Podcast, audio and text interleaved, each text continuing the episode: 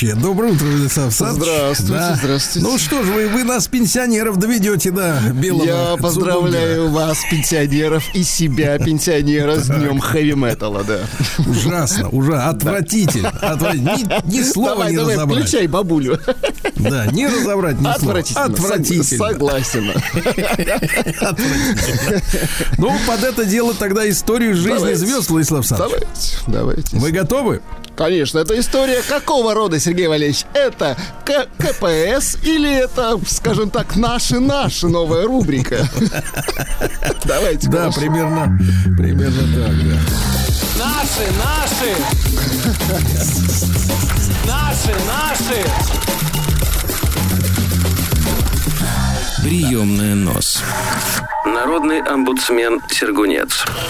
Вы знаете, Владислав Александрович, Да. э, буду сегодня родить, конечно же, за народ. Очень но, хорошо. э, но на собственном опыте. Это особенно будет приятно аудитории, правильно? Конечно. Когда человек идет дорогой, тропой народа, понимаете, они со стороны наблюдают за тем, как мимо движется. Вопрос, скользкой тропой или обычной?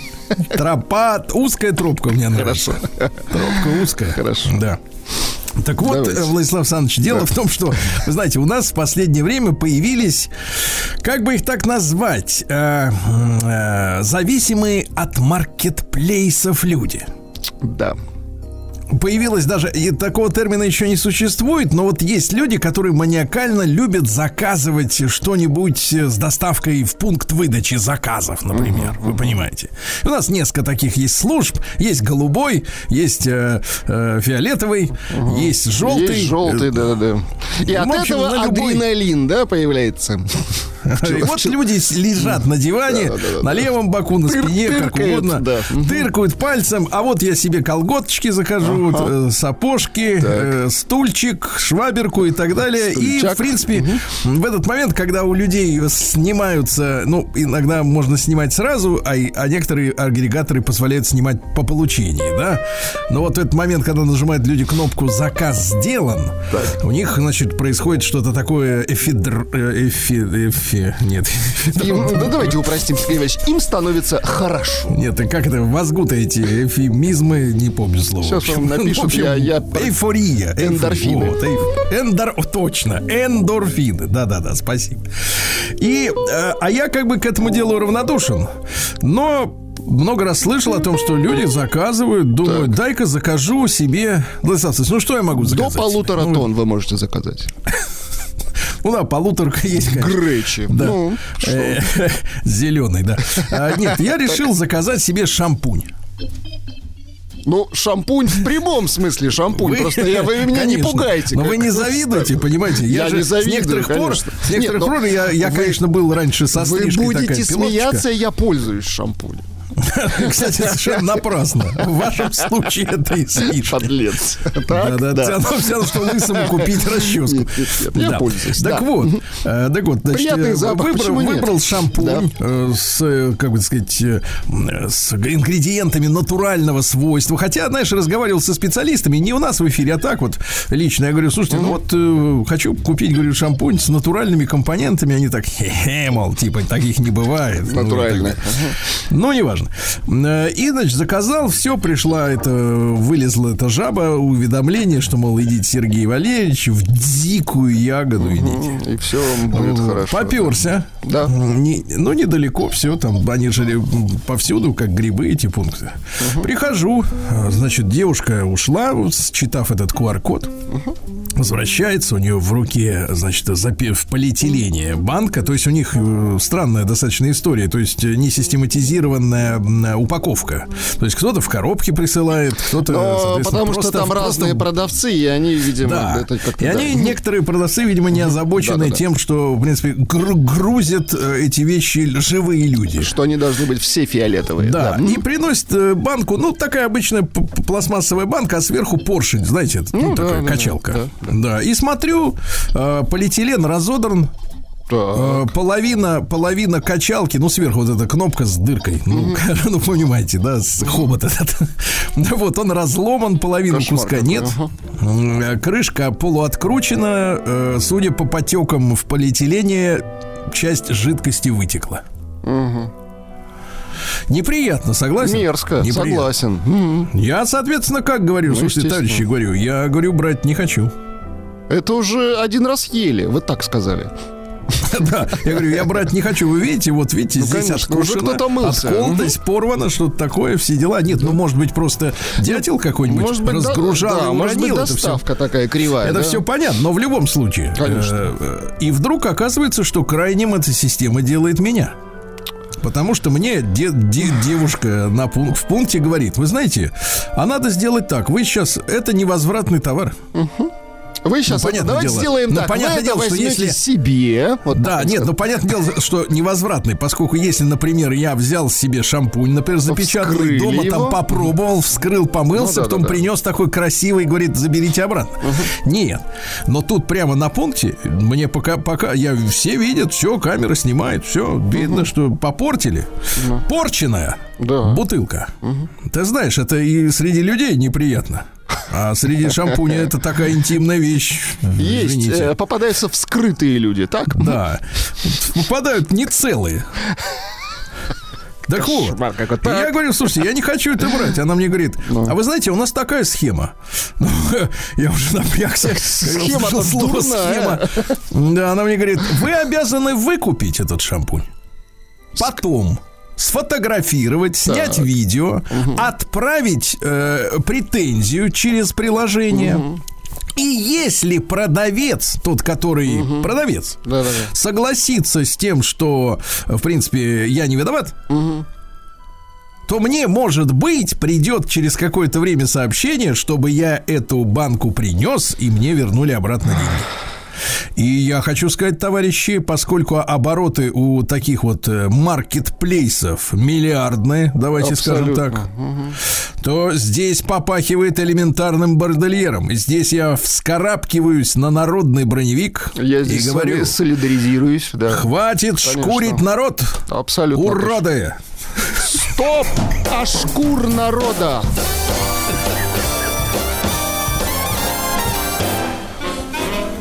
Сволочи! Сергей Стилавин И представляешь, каково это мне сейчас вот с тобой говорить непомытым. Это больно. Ну а теперь пришло письмо. Так. Письмо пришло от мужчины с серьезным выражением лица на аватарке. Такое увидишь, думаешь, пришла претензия. Из Петербурга, кстати говоря. И начинается, смотрите, письмо в двух частях. В 11.22 он присел к компьютеру, набросал ровно 6 строк. Я их сейчас прочту. С купюрами, конечно, Владислав Александрович, чтобы у вас сердце не шалило. Что в 11.20, видимо, он присел В к совсем к 11:22. другому. Да, в один- в 11.22 присел, а потом в 12.01 еще раз присел и Ага. написал уже совершенно о другом. Я объясняю, подействовало, Сергей Валерьевич. 12 уже подействовало. Наши, наши. Кстати, 40 минут такая задержка, такая серьезная. Значит, что-то легкое было. Приемная нос. Народный омбудсмен Сергунец. Итак, из Петербурга пишет Артем. Владислав Александрович, вы, Да. пожалуйста, как человек все-таки элегантный, Я нервный, интеллигентный, конечно. Я буду молчать, воспринимайте чем обычно и занимаюсь. Дели на 100, говорит Конечно, моя мама. мгм. Дели на 100, Я, Сережа. я просто буду удалять, а не делить. Да, совершенно- Сергей Валерьевич, здравствуйте. Послушайте. Слушать про ваши чудесные московские не поеду. Я- Переживи, переживите Я, там как-нибудь с уважением. речь. Все, Так. первое, это Так, первое. так, Отпустила. Это только отпустила. залили, залили только в, Да, в бак. за- в отпустила в бак. Да, 11.22. да-да-да. А в 12.01 приходит другая бумага, следом за ней цифровая. Сергей Валерьевич, я вас еще хотел спросить вот о чем. Так. Так получилось, что в этом году на некоторое время сошлись с бывшей супругой. О, видите, как совершенно другой калинкор. Конечно, это уже То приобретает есть я теперь понимаю, очертания. то есть я теперь понимаю, что московские парки, метро и прочее, они просто как бы, знаете, вот человек, человек и так расстроен. Да. А тут еще как бы, как бы что-то такое Это уже неудобоваримое. А, сказать, и он срывается не на том, что его расстраивает, а вот на невинных парках. Ни в чем невинных. Не повинных. Зимний невинный парк, да. Да. Да, значит, сошлись с бывшей супругой. То есть в этой фразе уже есть ошибка, правильно? Ну, есть некое такое сомнение. Ну, как, Потому что, что- как взрослый человек, я вам скажу честно, ребята, Да. Конечно, со временем плохое забывается. Хорошее в памяти остается, романтическое, теплое, светлое. Ведь э, мы же с этими людьми, с теми людьми, с теми. э, были почему-то, да?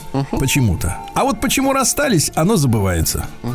Но приходит опыт. И, Сын и ошибка, ошибок да. трудных. Нет, нет, я к тому, что ошибка пытаться вот как бы окунуться снова в эту То что, лохань. то, что уже пил. Да. А, после трех лет, не то чтобы зря, дочка есть, имело смысл постараться. Мгм. Шантаж ребенком, понимаю. Так вот, от супруги часто звучали два вопроса, видимо, вот уже в новом этапе, на новом этапе э, отношений. Так вот, от супруги часто звучали два вопроса, которые я в то время неверно интерпретировал. Первый вопрос. Она меня спрашивала, готов ли я развиваться.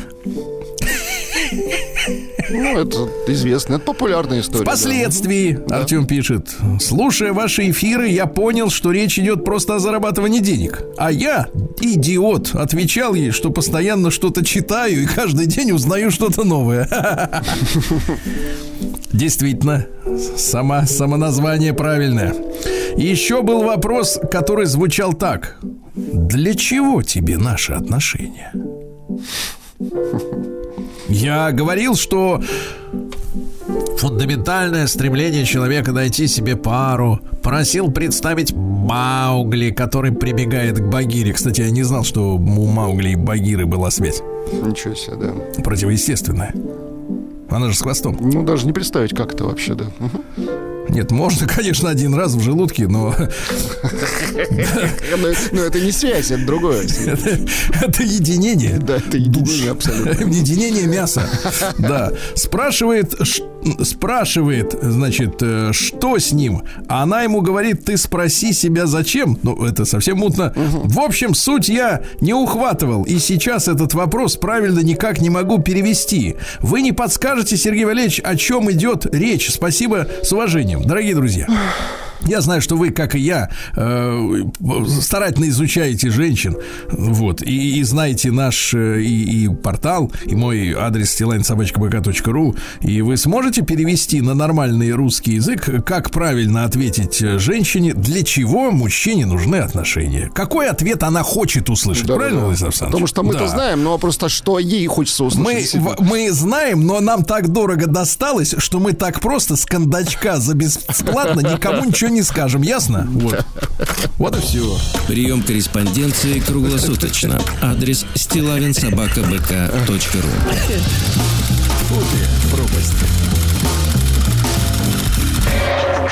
Фамилия Стилавин 2 Л. Так, ну и Владислав Александрович, смотрите, какая история. Есть ведь у нас замечательная девушка Светлана. Помните, я вам о ней рассказывал? Слушайте, я вот тут приходит сообщение от наших слушателей. давайте. А, Любопытные подробности. Оказывается, Багира это был он. Кот. Я вот, честно говоря, как-то уп- упустил это. Да, да, да. погодите, погодите. Слушайте, может, нам То, что у справку? Бонифация была бабушка с гривой, это я помню. Так, слушайте, надо попросить это с этим. Это серьезные вещи. Так, вот погодите. Мину, так, погоди, Светлана, завтра все. Сейчас нет времени. Сейчас, погоди. новая повестка. Погодите, минуточку. Минуточку. То есть, погодите, почему вы хотите, баги- чтобы вы хотите, вы хотите, чтобы я вот сейчас все детство свое пересмотрел вообще? С ног на голову, что ли, встал? Кошмар какой. Вы хотите от меня выбить последний табурет из-под моих, из-под моей? это этой? не единичное, э, не единичное сообщение. Неэтично, правильно Это вы так сказать хотите? Неэтично. С утра Киплинг, пораньше. Кто это Барыга, написал? Багира, Нет, мальчик. Киплинг это шпион, э, Да, британский да, да. шпион, это все Нет, понятно, ну, подлец Багира мальчик. заговорщик. Багира мальчик. Заговорщик. То есть он нам подсунул вот эту пилюлю, да? Так это вот первый раз это было вот там, в джунглях. Ужасно. Так, Сергей погодите, еще раз. Багира это, Это мужчина. мальчик, самец. Кто это пишет? Пишут Кто? все. Да ладно. Да. Да что, не с ума что ли сошли? Вот те, кто Ну не как? смотрел мультик, а читали книжку, Погоди. пишут, это мужской пол был, да. Мгм. Погодите, в английском языке нет пола у существительных. Там нет понятия того, стол это он или она, и животное тоже не делится.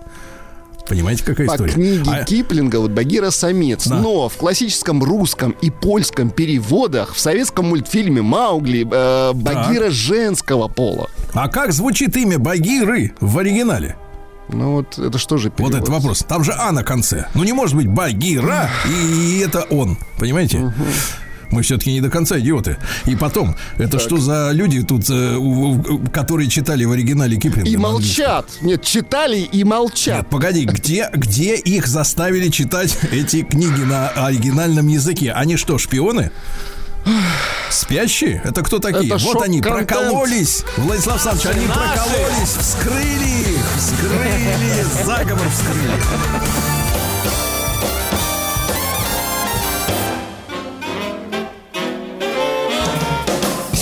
Сергей Стилавин и его друзья на маяке. Товарищи дорогие, итак, сегодня у нас ведь, Владислав Александрович, 12 декабря, правильно? Как с куста. Сегодня общероссийский день приема граждан. Вот При, мы приема граждан, где, при- где принимают граждан? знаете, гражданам рады везде. Это главное, что надо Мне хотелось бы, чтобы совсем везде рады были. Да нет уж, извините. Сегодня день Конституции. Сегодня 30 лет исполняется той самой Конституции, когда, что там, да-да, нет, да, вот это вот вся, вся эта история, да? В том числе. Была-то связана с этим, да, по-моему? Э, Международный день всеобщего охвата услугами здравоохранения. Это, всеобщего. это нужное дело, хорошо, да. Да, э, да. Это хорошее дело, если всеобщий охват, замечательно. Международный день нейтралитета. Ну, те, у кого он был, они этого не ценят. Да как-то что-то все меняется. Уже те, кто был, да, в нейтралитете уже совсем нет. Уже не, не в нейтралитете. Кто там? Антарктида в нейтралитете, наверное. Антарктида наша, вот я вам так скажу. Да, да, да. День работников розничной торговли, товарищи всемирный. Поздравляем, да. В Японии день кандзи. Это, дело в том, что у японцев же, они же пользуются китайскими иероглифами. И корейцы китайскими. То есть они, в принципе, говорят на разных языках. А вот тексты понимают друг друга без перевода. Выпендриваются, значит. Прикол, да. Сегодня э, Международный день хэви-метал. Ну, вы с утра Мы устроили уже тут. отметили, да, да. сегодня день саундчека. Это, друзья мои, профессиональный э, жаргон. Ну, понятно, с английского языка, когда собираются музыканты и проверяют, ну, или звукорежиссеры, звука- когда звука-оборудования. проверяют звуковые системы, да, и, да. и механизмы, вроде гитары. Сегодня день меховой шапки, день почесывания за ухом, день придурковатости, фестиваль неприличных мыслей сегодня, Всемирный день глотания, тоже сегодня день такой, да, и нет очень приличного. И Парамон зимоуказатель. По этому дню можно предсказать погоду на весь декабрь. Ну, с декабрем все ясно. Будет Ничего холодно. такого. Лопата в руки и вперед, товарищи, да? Сергей Стилавин и его друзья Да. А ведь люди раньше говорили, зима без снегу не быть хлеба. Вот так. Мгм. В этот день в 1606 году э, разгромом повстанческой армии Ивана Болотникова закончилось сражение за Москву. То есть, вы понимаете, смутное время, в стране неспокойно, а тут все вот эти повылазили, понимаешь ли, повстанцы. Болотников этот, кто там еще? Бузатеры, да? Стенька, Разин, Пугачев потом был, да? Не сразу. На третьем тоже он, да. Ну, да. Ну, а что сделали с Болотником? Тоже нет э, реальных э, данных. Он, не он, кто такой этот Болотников. Но в любом случае, на всякий случай утопили в проруби. Ну, конечно. На всякий случай, да. В 1731 году Эразм Дарвин родился. Это дедушка Чарльза Дарвина. Надо понимать, что такие, как Чарльз Дарвин, они ведь не с кондачка появляются. То У есть кто-то за ними есть. Да, вот семейное воспитание очень важно. И здесь дедушка накосячил. Он был организатором философского лунного общества, которые собирались почему-то в полнолуние. То есть в полдень им собираться было не в кайф, да? А, да. Э, Сильный и рослый, говорят, был от природы. Вес его, а теперь внимание, Так. доходил до 180 кило. Это серьезно. Мгм. Нормально? И в обеденном столе, ну вот они, саж... они же тогда Так, кушали всей садились. семьей. А, ели они один раз в день. Так. Ну, с утра садились, так и ели, а потом в полночь философствовать, естественно. Так вот, в обеденном столе пришлось сделать полукруглую вырезку для его живота. Ты при- прикинь. Ага. Ну что там, э, Дарвин, кстати, задолго до своего внучка он э, ссылался на рудиментарные органы у человека. Вот у человека есть копчик, например. Вот упадешь на копчик очень больно. Они что говорят? А это хвост там у тебя. Был когда-то. Ученые. А у некоторых и есть. Ну, давайте вот так огульно-то всех вот. Хвостатыми. Э, Что он, говорили, что он колдует. Колдует, да, да, да, да, да. И э, стихи писал. Ну, О, например, давайте. Земная жизнь в безбрежном лоне вод Среди пещер жемчужных океана т.д. т.д. Ну, какая-то вот понятно, так себе напрягает стишки. такой, напрягает. В 1766-м Николай Михайлович Карамзин родился писатель, к которому есть вопросы. Вообще его назначили официальным главным историком страны. И он начал по заказу. есть, а историка нет. Да, Интересно. по заказу работодателей он начал там в- чудить. Чудить, да, да, да. Начал Рюриков, э, там Рюриковичей там немножко задвигать, задвигать, да. И с тех пор, кстати говоря, пошла эта история, что э, Иван Васильевич IV, которого после смерти назвали Гро- Грозным, он сам-то был не в теме, что он там жуткий какой, это, э, страшный человек. И вот эта вся история с тем, что Репин потом намалевал эту картину, как Иван Грозный э, убивает своего В сына. общем, слегка А, приплел, да? Абсолютно бездоказательно, да. И до сих пор этот флер, он э, присутствует, да, в нашей э, такой общественной историографии. Ну, а что за Харамзин? Вообще он был этим писателем, он был литератором обычным, как Пушкин, как, э, чуть не сказал, как Дантес. Да. Э, Писал книжонки эти художественные. Ну, а потом он постригся. Ты послушай, какая Постригся. формулировка. Какие они любят формулировку. Я, говорит, служу театру. А этот говорит, я постригся в историки. Понятно. То есть он отказался от этих шабашей светской жизни и заперся в архивах. Цитатки какие у него есть. Любовь к собственному влагу производит в нас любовь к Отечеству. Логично. Прекрасно. Но вот не закончила на этом. Так, а так. личное самолюбие, гордость народную, которая служит опорой патриотизма. Нормальный такой коммерческий патриотизм, да? Да. мгм. Да, прекрасно. Вот, вот такие люди, видите, и тогда были. Да. Дальше что у нас? Уильям Генри родился в 1774-м. Английский химик открыл зависимость растворимости газов в воде от температуры и давления. Чем горячее и тем сильнее давишь, тем больше растворяется. Умница. Мгм. Мгм. В 1791-м Мария Луиза родилась. Это вторая жена Наполеона. Он же очень хотел наследника, мужика. Да. И, соответственно, а это вот с той, со своей первой не, получилось. И вот это стала его второй женой, дочь австрийского императора. Кстати, племянница королевы Марии Антуанетты, которую, минуточку. помните, голову отрезали. Да. Да. Но какая история? Вот смотрите, э, вся же там катавасия с Наполеоном закрутилась там 1814-15 год, да, когда в Европе уже его э, на остров Святой Елены сослали и так далее, наказали. Видите, декабристов еще не было. И это тоже не знал такого примера. И как декабристка, в отличие от декабристок, не поехала за мужем в ссылку. Вот так я говорю, вот. да я еще молодая. Я Конечно. пожить хочу. А что мне там Конечно, делать, чё- она так сказала. что мне делать на этом острове, правильно? И так далее. А, В 1817 году... Ну, кстати, на острове это было многолюдно. Помните, там же он сбежал один раз, когда женщину, по-моему, по фамилии, как там ее, Питачи или Мумачи, Мамачи, как-то какой-то итальянской фамилии, подсунул своему охраннику женщину, а сам сбежал на лодке, помните? То есть там все было э, нормально. Грязь. Да. Нет, нет, ну это э, королевская жизнь, у них так принято. В 1818 году Иван Давыдович Делянов родился. Это государственный деятель наш, член Госсовета, граф, управлял секретным комитетом о раскольниках, э, ну, то есть боролся с инакомыслием. При нем, кстати, была ограничена, наконец, автономия университетов. Потому что у нас какая история была? Полиция не могла войти на территорию университета. Представляете, бред какой. Бред же, бред.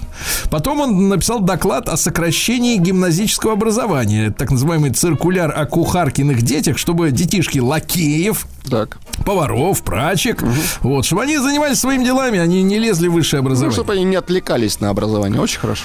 Да, потому что он что? Он, он пойдет учиться, мать неграмотная, придет домой, будет козырять, вот я знаю азбуку, а ты нет. Конечно. Да, начнется семейный разлад, а так все неграмотные, хорошо, правильно? Нет, а кто рыбу-то чистить будет? Ну, серьезно, Да. это серьезная вещь. Кстати, интересно, что вслед- в результате вот этого, вот этих всех э, ме- ме- методов э, в свое время выперли из гимназии из Одесской Николая Корничукова, который стал потом Корнеем Чуковским. До конца дней забыть не мог дедушка, что, что с ним, как с ним поступили.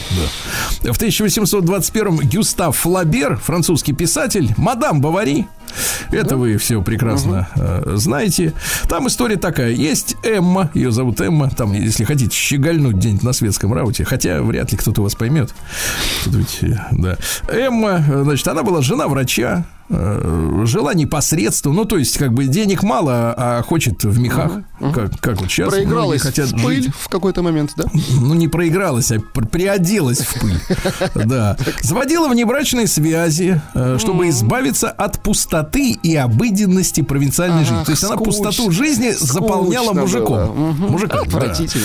Э, Сюжет-то банальный, конечно, но ценность романа в деталях. И как все это дело подается. да. Закрутилась, конечно. Он, ведь Флаберта каждое свое произведение доводил до идеала, Ай-яй-яй. оттачивал слова, понимаете, оттачивал, конечно. Цитаты какие? Все, что прекрасно, то и нравственно. Ну, это как бы... А у нас наоборот, все, все что нравственно, то прекрасно, правильно? Да, да. Наш метод наоборот. Вот чем мы отличаемся от европейцев. Э, Будущее тревожит нас, а прошлое держит. Вот почему настоящее ускользает. Мгм. Если женщина любит хама, то он непременно непризнанный гений, избранная душа и тому подобное. Ишь. Так что из-за этой своей природной склонности к косоглазию женщины не видят ни истинного, когда его встречают, ни прекрасного там, где оно есть. Общая их женская болезнь. Запомните, девчонки, и надо лечиться. Требовать от яблоней апельсинов. Это Флабер говорит. Не какие-нибудь там сексисты само, само- самопровозглашенные, да. Ну и еще что говорил про женщин. Женщины слишком не доверяют мужчинам вообще и слишком доверяют им в частности. Хорошо знал женщин, да. Да, не доверяйте разочарованным. Это почти всегда бессильные люди. Ну вот. В 1863-м, друзья мои, 160 лет назад родился Эдвард Мунк, норвежский живописец. Помните, у него вот это на мосту там стоит э, товарищ с дырой вместо рта. Э, Крик называется. Ужас, страшная картина. Накануне написано Первой мировой войны. Он говорит, что художники они предчувствуют. Предчувствовал, да-да-да. А в 1881 родился Гирш Варнер. Гирш. Гирш. Гирш, Ну, поехал в Америку, стал там Гарри Уорнером. И, естественно, один из четырех братьев, основателей кинокомпании Warner Brothers. Но некоторые говорят, что Гирш Воронов был. Но это не точно. И в 1901 году родился Герасим Григорьевич Фейгин, один из организаторов комсомола, которому посвящена песня «Орленок». Есть у нас такая песенка? Орленок, орленок. Орленок, орленок. Ну, Нет, нет. ну, Ну, мы она на слуху. сыграет, да? да-да-да. А, Есть специалисты, которые говорят, что комсомол придумал Лазарь Шацкин. Так. Но нам больше нравится версия, что придумал его Фейгин, да? М, Ну а что произошло? В 21 году поехал давить э, восстание матросов в Кронштадте. А они его на штыки. Так, вот так. Сергей Стилавин и его друзья. На маяке. Что ж, друзья мои, в 1910 году в этот день родился Евгений Захарович Воробьев. Родился он в Риге. Это тогда был русский город. Вот. Ни о каких там, так сказать, Латвиях и Эстониях речи не шло. Э, Писал он сценарий для документального кино, а по двум его самым известным романам э, были сняты популярные в свое время кинокартины «Высота» и «Земля до востребования». А во время войны, благодаря именно его настойчивости, стала популярной песней «В в землянке». Есть у нас, кстати, песенка, давайте. Давайте, конечно. Бьется в тесной печурке огонь, На поленях смола, как слеза, И поет мне в землянке гармонь Про улыбку твою и глаза. назад. А в 1911 году столица Ин- Индии была перемещена из Калькутты в Дели, а теперь у них есть вообще Нью-Дели. Понимаете, в том старом городе не ужиться, столько чиновников, видимо, работают все. Там же в Индии сколько, миллиард человек? Если не больше, да, да, наверное. да. Полтора, наверное, может, два уже сегодня стало. в Калькутте была столица, интересно. В Калькутте было, да. А В 1915 в Германии провели испытательный полет первого цельнометаллического самолета модели Юнкерс. Цельнометаллический. Ну и 15 год, тот же самый, что Юнкерс взлетел, вылез... э, Ой, извините, неправильно. вылез, вылез. Родился наш замечательный да, Френк, Френк Синатра, да. Синатра вылез. Кстати, папаша из Палермо. Там люди серьезные, я скажу так. Ну, шикарный вокалист, конечно. Да, дружил с мафией, естественно. Ну, потому что он оттуда и вышел. Ну, а куда деваться? А кто еще будет слушать такие песни? Да-да-да, там ценители-то серьезные, конечно. Лучшей местью является огромный успех, понятное дело, да. Идеальный возраст вступления в брак для мужчины составляет около 90 лет. За две минуты до смерти. Фрэнк Синатра. А прогресс означает, что для всего нужно все меньше времени и все больше денег. Да. А, да, смотрите, а, я такой, какой я есть. Я не задаюсь вопросами. Когда вы начинаете говорить себе, что вы хотите, что... Когда вы начинаете говорить себе, что вы хотите измениться, это означает, что вы несчастны. Я не хочу ничего менять. Я доволен тем, что есть. Но это, м, как бы сказал наш доктор Добин, э, мужская позиция. Да? Шикарный Мужская мужчина, позиция, да. Быть довольным то, что имеешь. В шестнадцатом году монархист и черносотенец Пуришкевич записал в своем дневнике, что он приготовил все необходимые вещи, включая гири и цепи для убийства, а затем утопления Распутина. Судьба самого Пуришкевича, который был монархистом и при этом, э, соответственно, вот гадил императорской семье, да, его арестовали в ноябре 17-го, поместили в ВЧК. В 18 году приговорили к четырем годам общественных работ в январе, но по амнистии в мае 18 года его отпустили. Тогда еще не началась фактически, ну, по большому счету, еще гражданская война не началась, да, там вот как раз наступал период красного и белого терроров. А после об- освобождения он тут же сбежал на юг, естественно, принимал участие в белом движении, ну и скончался он в Новороссийске, э, в порту, как бы, отцепного типа в 20 э, году, да. А Что еще любопытного у нас сегодня? Э, Василий Федорович Борисов в 22 году родился, наш э, советский стрелок из винтовки, олимпийский чемпион, заслуженный мастер спорта. Он э, является, ну, самым зрелым, понимаешь ли, понимаешь ли, э, спортсменом, да, в истории страны. То есть больше ста лет, да. В 25 году Владимир Яковлевич Шаинский родился наш замечательный композитор. а? Мы сегодня его отметим. Ну, давайте чуть-чуть Обязательно из отметим. мультика. Если будем мы всегда дружны, Так. мы всегда дружны, мы Так. всегда дружны. Очень хорошо. Хорошо. Это э, бобры идут куда-то. Понимаю. Добры бобры, да. В 28-м Чингис Айтматов, э, кита- к- киргизский советский э, писатель, да, э, он что говорит? Желудок умнее мозга, потому что желудок умеет тошнить. Мозг же глотает любую дрянь. Очень хорошо Да. сказано, да. Сегодня 95 лет со дня рождения Леонида Федоровича Быкова, замечательного актера, кинорежиссера, э, настоящего советского украинца. Абсолютно. Да, к сожалению, те люди, которых я видел в фильме «В бой идут одни старики», э, некоторые, которые играли, кстати, там русских офицеров, правда, из, Ки- из, кино, из киевской киностудии, они э, сегодня, да, ведут себя омерзительно. В сорок первом году Виталий Мифович Соломин родился, замечательный наш актер. Да, но не надо, Владислав Александрович, ограничиваться вот этим наш любимый доктор Ватсон. Правильно? Конечно, конечно. Потому что я, в первую очередь, на самом деле, вспоминаю фильм «Зимняя вишня». Зимняя вишня. Вот вас перепахал Да. Это, да, он меня перепахал в У вас детстве. было до сих пор- два. Интердевочка и зимняя вишня. А, еще авария дочь мента. Вот. Да, в 49 году Пол Роджерс родился из группы Фри и плохая компания. Есть такое?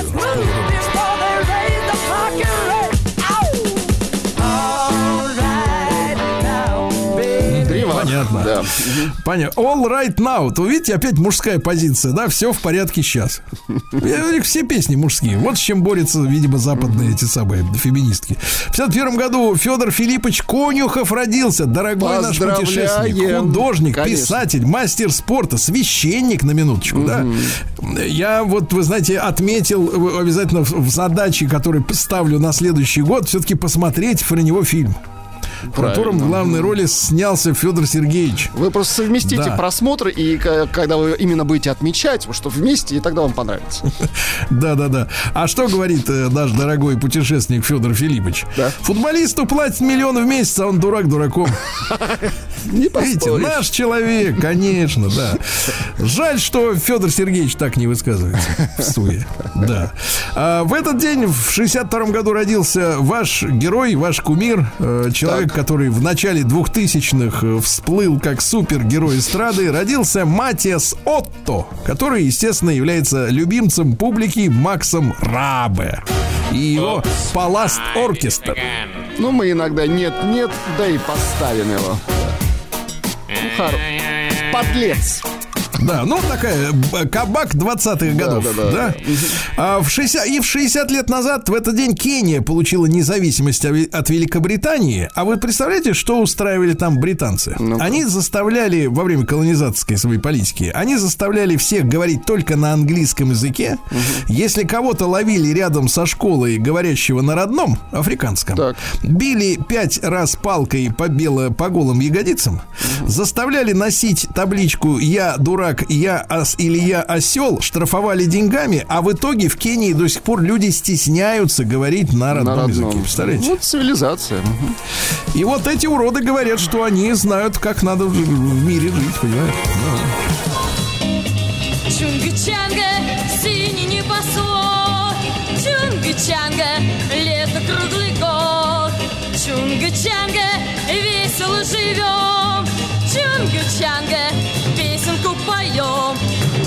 Чудо-остров,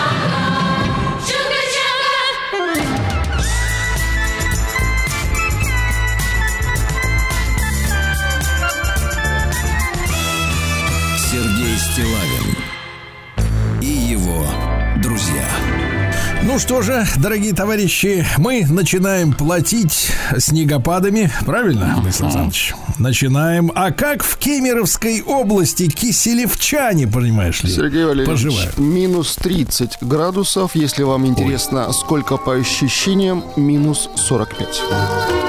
чтобы песней своей помогать вам в работе, дорогие мои. Киселевчане, это у нас город Киселевск. Там, например, мужчина не так давно вышел на улицу в ураган и спасал с собой молодые сосны. А? Ну, такой героический Прекрасно. мужчина. да. Прекрасно. Мужчине пришлось судиться другому со строительной фирмой. Э, В январе текущего года у него уже должна была появиться банька своя, собственная. Потому что в ноябре 22 он заключил контракт, внес предоплату 50%. Я сейчас вас прошу, сколько вы думаете стоит банька там, в Киселевске? Ну-ка. Но на 15 января э, сего года бригада даже не выехала на объект. В итоге пришлось подавать в суд и удалось отсудить 835 тысяч рублей за неустойку. А банька-то миллион с копейками стоит. Неплохая банька. Миллион, да, но целый год без бани. А, В Киселевске вынесли приговор местному жителю. Получил 15 лет с половиной. А, Мужчина распространял наркотики под видом конфет. Стоимость конфеты составляла 1000 рублей. Вот А? подлец. Мгм. Стаи бездомных собак терроризируют жителей Киселевска. Горожане жалуются, что хотя у большинства кабелей есть чипы, толку от этого никакого. Чипы не работают, да. В Киселевске будут судить злоумышленника, который обманом завладел украшениями соседки. Представляете, как было дело. Пришел к потерпевшей в гости, и выяснилось, что у нее есть два дорогостоящих золотых колечка. Говорит, хозяйка, одолжи э, на, на денек. Э, Я хочу по образцу твоих замечательных колец сделать св- своей супруге подарок. Естественно, он сдал их в, лам- в ломбард сдал. да. Ну и еще пару сообщений. Э, Девочкам начальной школы Киселевска, это вы говорите по ощущениям минус 45, запрещают носить брюки в, в морозы, представляете? Кошмар брюки. какой. А мамы, мамы пишут следующее. Да, можно надеть теплые штаны, но потом эта юбка, как из попы вся мятая. А Ну, если девочки не худышки, стирают себе между ног до крови все. Что за дела? Ужас какой. Ну и пару хороших сообщений. Спортсменка из Киселевска стала призером чемпионата мира по вьетнамским единобор... единоборствам. Э, Кандидат в мастера спорта Ангелина Душенко э, заняла третье место. Бронзу получила в весовой категории э, 60 килограмм среди женщин. Ну и, наконец, в шахматно-шашечном клубе э, под названием, э, вернее, состоялся шахматный клуб школьный, состоялся Под турнир названием, «Белая». давайте так, ферзь. Вот. Да, состоялся турнир «Белая ладья». Э, Собралось 13 команд из разных школ города. Э, Девочки, кстати, интересуются э, шахматами ничуть А, не меньше, чем мальчики. Слава богу. И замечательный финал этой новости. Ну. У ребят остались только положительные впечатления от игры. Прекрасно. Ничего плохого про шахматы сказать не могу. И его друзья. На маяке. Ну что же, друзья мои, э, что случилось? Две наших любимых закуски вошли в список 100 самых скверных блюд в мире. Вы представляете? Ну-ка, это какие? Холодец на 31 месте. Они не понимают наш холодец, Это, эти это упыри. потому, что они его без водки едят. Без горчицы, надо говорить, без горчицы. А Так, также салат индигирка. Это знаменитый э, якутский салат. Это нарезанная кубиками замороженная рыба, смешанная с лучком, маслицем, солью, с перцем. вкусно. А. Да ничего они не понимают. Но, это на 67-м строке, на 67-й строчке индигирка. А вот первые заняли следующие. Во-первых, исландский деликатес хаукартль. Ну, это звучит вонючее что-то, наверное. из вяленого полуразложившегося мяса акулы. Еврейский кугель – это политая карамелью с запеканкой из лапши, яиц и специй карамелью. Карамель. И да. американский рамен-бургер. Это бургер, куда засунуты котлета мясная и зажата между жареными булочками с лапшой рамен. Вот пускай сами Ну, рамен это это и едят. досерак, да. Понятно. Э, Названы э, неожиданные причины отставания ребенка в росте. Остеопат Симкин заявил, что люди могут отставать в росте при усиленных занятиях спортом. Представляешь? Ничего себе. Надо это Колосовой есть передать. вреден Она ж, спорт. смотри, какая у нас махонькая. А? А могла бы быть Перезанималась. 175. Дивуля Да, наша. силы-то все ушли не туда, не в, не, не, не в кости. Волосы ушли все силы. В волосы ушли, да. В МВД выступили против штрафов за превышение так называемой средней скорости. Э, Наш, наш замечательный работник МВД, представитель Ирина Волк, красавица, четко сказала, что всем автолюбителям страны, она так и сказала, хочу сказать, МВД России категорически против привлечения к ответственности, к ответственности водителей на основании фиксации средней скорости. Вот. Э, Комитет Госдумы посоветовал принять закон о наружной рекламе российского вина. Хорошо. Диетолог Жаровская заявила, что употребление фастфуда провоцирует упадок сил. Съел так вот. и помер от бессилия. Вот Рамен проблема. вот этот съел. Рамен съел, да. Чиновникам Тувы запретили проводить новогодние корпоративы. А как в остальных регионах, товарищи? Будете куражиться? Роскомнадзор не нашел нарушений в сериале «Слово пацана». Ну, туда обратились с жалобой из Татарстана. В частности, местный омбудсмен по правам ребенка Ирина Волынец. Дело в том, что действие книжки-то в Казани. Понимаете? Ну, это причем это реальная А. Говорят, что романтизация бандитизма, Да в чем формирование, минуточку, Да. формирование у молодежи Так. ложных представлений о криминальном мире. Но а актер Иван Янковский, который сыграл Вову Адидаса, Причем шикарно сыграл. при- предостерег, ну, Да. видимо, всю жизнь грезил, предостерег своих фанатов от мошенников, которые распускают слухи, как будто идет кастинг на второй сезон, товарищи. Никого никуда не берут. Ученые обнаружили следы финнов по Волжье. Следы обнаружены. Ну, будем искать. Как Белофиннов. Как, Белофиннов. как найдут, то вы знаете куда. Да. А, выдворение иностранцев, я так понимаю, благодаря усилиям э, комитету по госстроительству а, могут заменять штрафом у нас. М. То есть э, это лоббирование рабочих мест на стройке? Это как понимать-то? А, Киркоров заявил об имплантах в своем теле. Он уверил, что никто ему импланты в тело не ставил. Он сам У поставил. меня, М. э, теперь цитирую. Так. У меня действительно всегда была аппетитная задница, была раскачанная грудь Это и плечи. Сергей, не надо слушай, слушай, читать. слушай, Ну, слушай сюда, смотри. да, Просто все это знать. заплыло, заплыло жиром, смотри, заплыло жиром. И я перестал любить это на себе, глядя на себя в душе в зеркало. Вы А. только представьте себе, как должны располагаться зеркала, чтобы всю эту роскошь смотреть. Дальше Да. Филипп не унимается. Киркоров Но. рассказал, как поддерживает молодых артистов. Молодым артистам Киркоров помогает избавляться от комплексов. Нет, помогает Я даже представил себе своим ситуацию. жиром, так. Фи- Ситуацию следующую. Филипп, ты что творишь? Я помогаю тебе избавиться от комплексов. А Между Москвой и Минском проектируют высокоскоростную железную дорогу. Хорошо. Как, а более того, проектируется ВСМ от Москвы через Воронеж, через Ростов-Папу в Адлер. То есть так, Еще раз, и лучше. за пять, и за пять часов на юге покупался и обратно, да. В Москве запустили серийное производство материнских плат на процессорах, сделанных в России. Хорошо. Александр Серов, певец, э, заявил, что тратит на внуков 500 тысяч рублей в месяц. Что-то дорогие внуки. Да, не, многим не по карману такое детство, конечно. Граждан предупредили о парадоксальной причине быстрого старения. Оказывается, чрезмерно активные люди, знаешь, Так. вот бывают такие живчики, живчики, стареют в ага. среднем на два года быстрее тех, кто Вот живет вот. размеренно. Сильно Да. не суетитесь. Хорошо. Киркоров сегодня унимается. Опять Да что признался, что, такое? скучает по поездкам в троллейбусе. Ну что делать, Филипп, купи. Ну, можно повторить, Не, не- наверняка недорого, да? Да. А мэр Казани Ильсур Медшин призвал стирать пакеты ради экологии. Помните, все с ним с- с- Моя смеялись, что в Советском. Союзе Стирала. люди с ней стирали. Мол, ой, стирают, стирают эти пакеты. Это экология, Нормально. конечно. В Лазаревском Сочи планируется возвести четыре санаторно-курортных комплекса четверки-пятерки. Хорошо.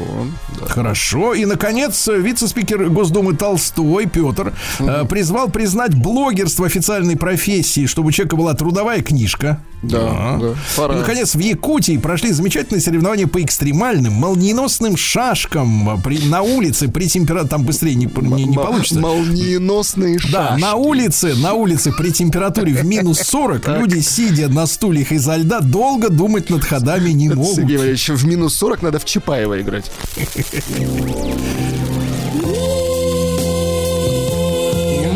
сносный мир. Мир без Чапаева, да. Значит, смотрите, в Китае врачи извлекли 60 жирных червей из глаза женщины. Вы представляете? Кошмар какой. Почесала глаз, оттуда попадали черви. Оказывается, контактировала со своими домашними животными. Вы со своим котиком тоже поаккуратней. Ага. Я его чищу, вернее, он сам себя еще чистит. Так, ну и давайте еще что-нибудь такое забористое. Женщина Халк и победительница конкурса красоты Мисс Бум-Бум. Нет, мисс Халк, так? Мисс Бум-Бум увлеклась бодибилдингом и пожаловалась на проблемы с близостью. Она два года назад полностью отказалась от сахара, регулярно тренировалась по 5 часов в день по армейской программе, Молодец. использовала криотерапию, то есть погружалась Умница. в ванну со льдом, как э, Стэтхэм в своих фильмах, да. В итоге ее никто не хочет. Ну, а Халк и захочет, да? Просто найти такого же. Нахалка. Давайте дальше пойдем к капитализму. К капитализму пошли. Вместе.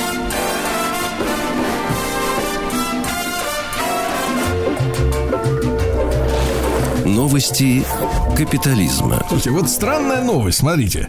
Э, Житель США Так. э, с разницей, сейчас я вам скажу сколько, с разницей в э, полтора года дважды выиграл в лотерею, купив билет в одном и том же месте. Билет э, выиграл 10 миллионов долларов раз, потом еще раз 10 миллионов долларов два. Вопрос. не может такого Человек, быть. погодите, да, это Да. может все что угодно. И у меня другой вопрос. Он мошенник, Если- вот он нет, вот смотри, шарлатан, если, так. нет, чувак, если Да. ты выиграл 10 миллионов долларов, как ты можешь быть в, те, в том же месте и снова заходить в те же места, как где ты купил этот билет, когда был тем без 10 миллионов долларов? Куда он дел ту десятку? Сергей Валерьевич, вот Катя Лель вам бы сразу все рассказала. Он инопланетянин, сто процентов. Названы натуральные добавки, повышающие когнитивные способности. Вот посмотрите, пожалуйста, давайте, какие? добавка на основе экстракта чая гуаюса. Гуаюса. Так. Улучшает когнитивные навыки. Ну, соображалка начинает работать Хорошо. получше, да. Хакеры научились следить за владельцами айфонов через клавиатуру. К вам Так. попадает вирус. А, Да. И они все то, что вы набираете кнопками на экране, да. Мгм. все к ним видят. сваливается туда. Ну, вы знаете, да, бывший президент Украины Кучма заявил, что менталитет русских людей произошел от монголов. Прекрасно. Чучело. Прекрасно. Лауреат Нобелевской премии по литературе этого года, норвежский писатель, от- сделал описку в слове литература. Не смог ее написать, это слово это его, смешно, правильно. Но дело в том, что у писателя есть редактор. Знаете, говорят, Толстой тоже с ошибками писал. Причем компьютерный. Мгм. В Таиланде арестовали мужчину, который пытался вывести мелких животных в своих трусиках. Он вез двух мелкококтистых выдр Как- и какая- луговую луговую собачку. Какая луговую мерзость. вез. Да. Поисковый запрос о клопах стал самым популярным во Франции. Понимаем. Объявлены номинанты премии «Золотой глобус» на следующий год. Ну, вы понимаете, какой фильм получил 9 номинаций, Владимир. Ну, этот розовый, что ли, опять? Ну, конечно, Барби. Слушайте, Кошмар. ребята, я реально, я его посмотрел, я вообще не понял, о чем он. То есть, что он нам в конце, я имею в виду, не, в начале я понимаю, о чем он, а в конце, о чем он нам говорит. Э, итальянцы назвали пиццы самыми отвратительными начинками. Э, победила пицца из Гонконга с мясом рептилий. Да? Хорошо. Дальше из Вьетнама прислали пиццу со сверчками, а в Австралии жарят пиццу с мясом кенгуряточек. Вы представляете? Ой, на них нет. И, наконец, для вашего Да, развития. Мы давайте. все в детстве любили смотреть книжки про динозавров. Помните? Ну, С да, картинками. да. Дефицит был страшный. В желудке тиранозавра впервые нашли добычу. Вы представляете? Обнаружен гаргозавр с костями ног читипати. Чики-пати, это кто ж такие? Читипати. Это маленькие такие. Ну, по тем меркам Ну, маленькие. понятно. ага. Ну, давайте, перейдем к нашим делам. Какой вывод делаем? Они ели.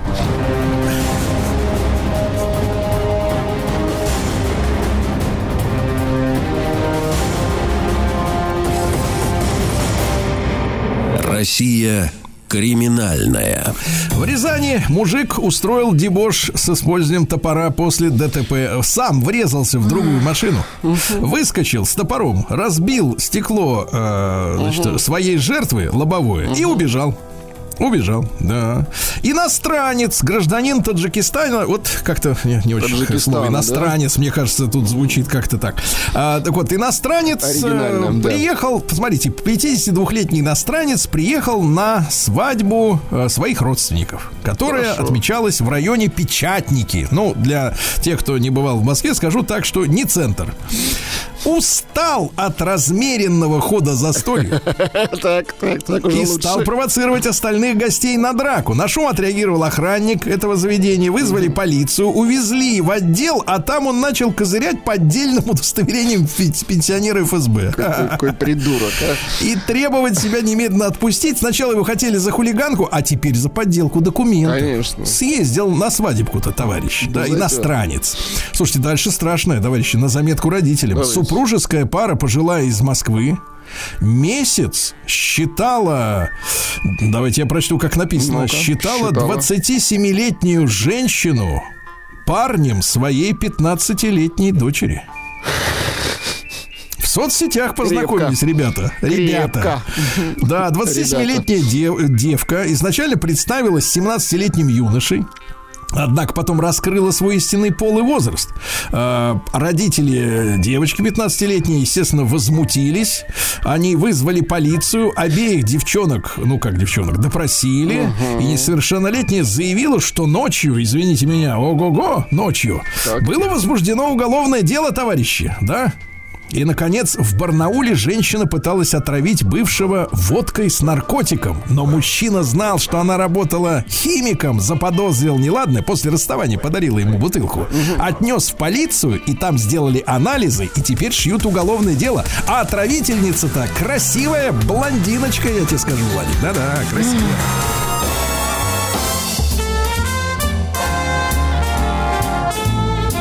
Сергей Стилавин друзья.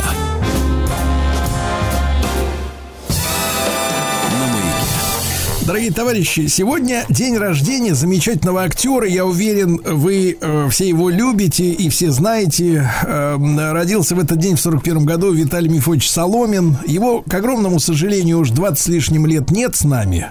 Вот, но его роли, его фильмы остались. И я, честно говоря, не, не мог лишить себя и, надеюсь, вас удовольствия поговорить об этом актере.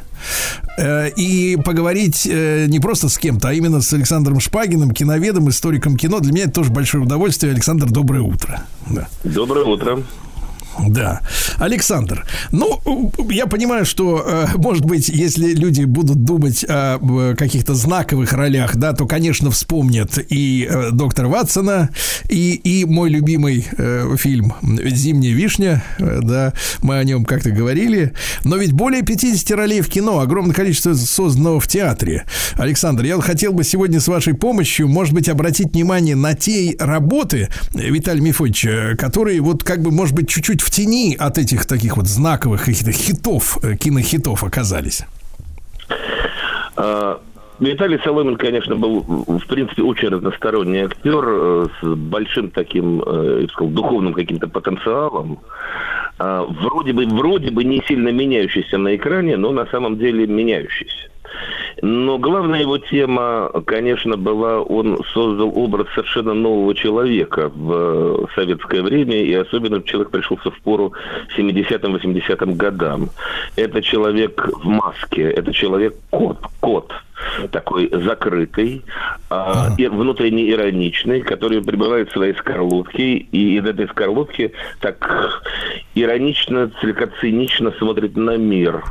А, и очень непредсказуемый, а, не очень понятно, чего от него ждать, э, от этого человека, и не очень понятно, как он себя поведет, потому что он вещь себе.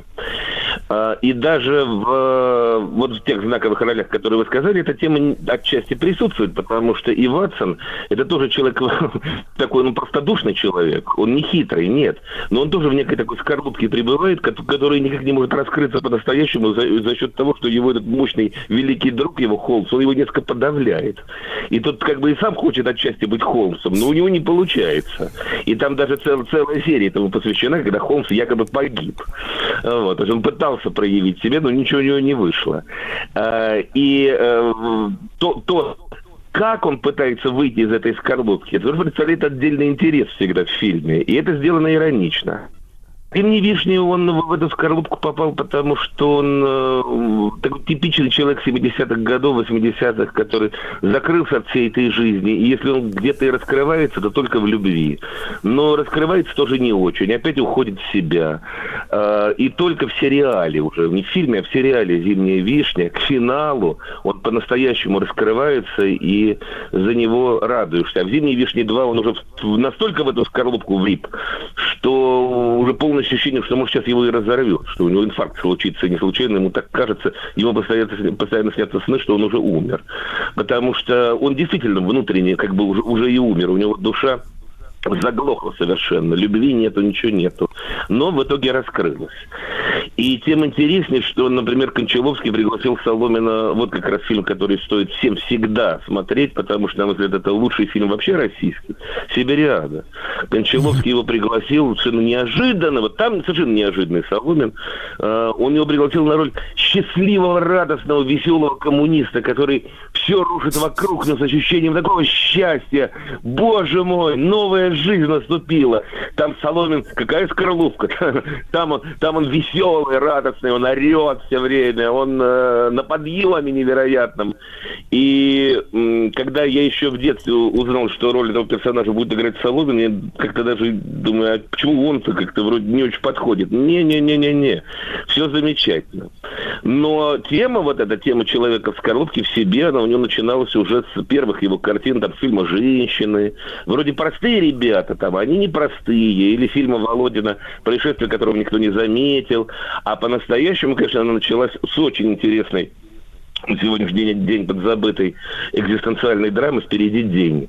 А, вот там а, критики даже не знали, как вообще оценивать этого персонажа, что говорили, ну это эгоист, ну это плохой человек. А он не плохой, он эгоист.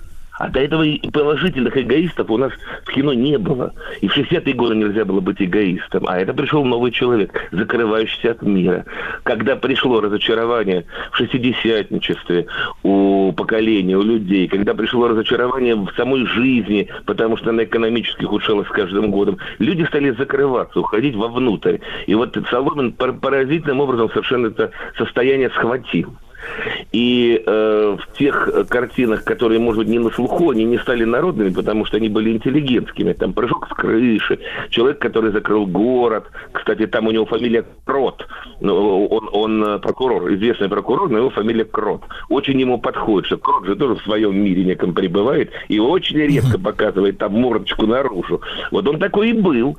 И эта фамилия ему очень подходила. Э, И э, совершенно, совершенно точно, что вот Крот, Виталий Соломин. А, ну вот тут да, тут подходит, тут совершенно все один в один. Да, кто же еще должен играть человека с фамилией Крот? Интеллигентного, безусловно, при этом. Э, И э, каждая новая встреча тогда с Виталием Соломиным, она именно обеспечивала вот это вот состояние непредсказуемости.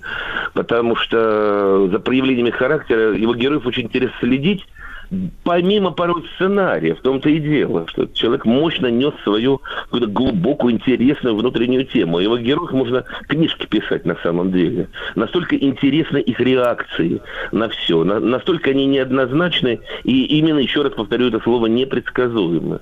Вот. Вот такой был артист. И вот, э, да, еще у него была роль, на которую я хотел бы обратить внимание. Фильм, кстати, хороший. Это фильм 90-го года, который снят был, ну, скорее в такой советской традиции, поэтому он не вписался уже в это новое время. А сегодня он смотрится замечательно. Это фильм «Светик», где э, Соломин играет ботана, который ну, уже, уже- уже настолько уже ушел, ушел, ушел вообще в, э, в свое пространство, он книжник, библиофил, что уже как бы совершенно и потерялся там, э, а, вообще оторвался от мира. И он, он не хитрый совсем, и он, может быть, даже и не очень умный. Он э, просто совершенно такой растерянный человек, который опять вдруг открывается за счет любви к молодой девушке. Э, И вот там, вот в Сибириаде и в Светике Соломин совершенно неожиданный, да, вот, вот таким мы его не знали. То есть очень может быть, что этот актер еще и не сыграл много из того, что он мог бы сыграть И, и именно выйдя из своего этого привычного образа, выйдя из этой своей привычной линии. Как вам кажется, Александр, а Кончаловский, пригласив именно Соломина, да, вот туда, в Сибириаду, он именно на этом контрасте и хотел сыграть?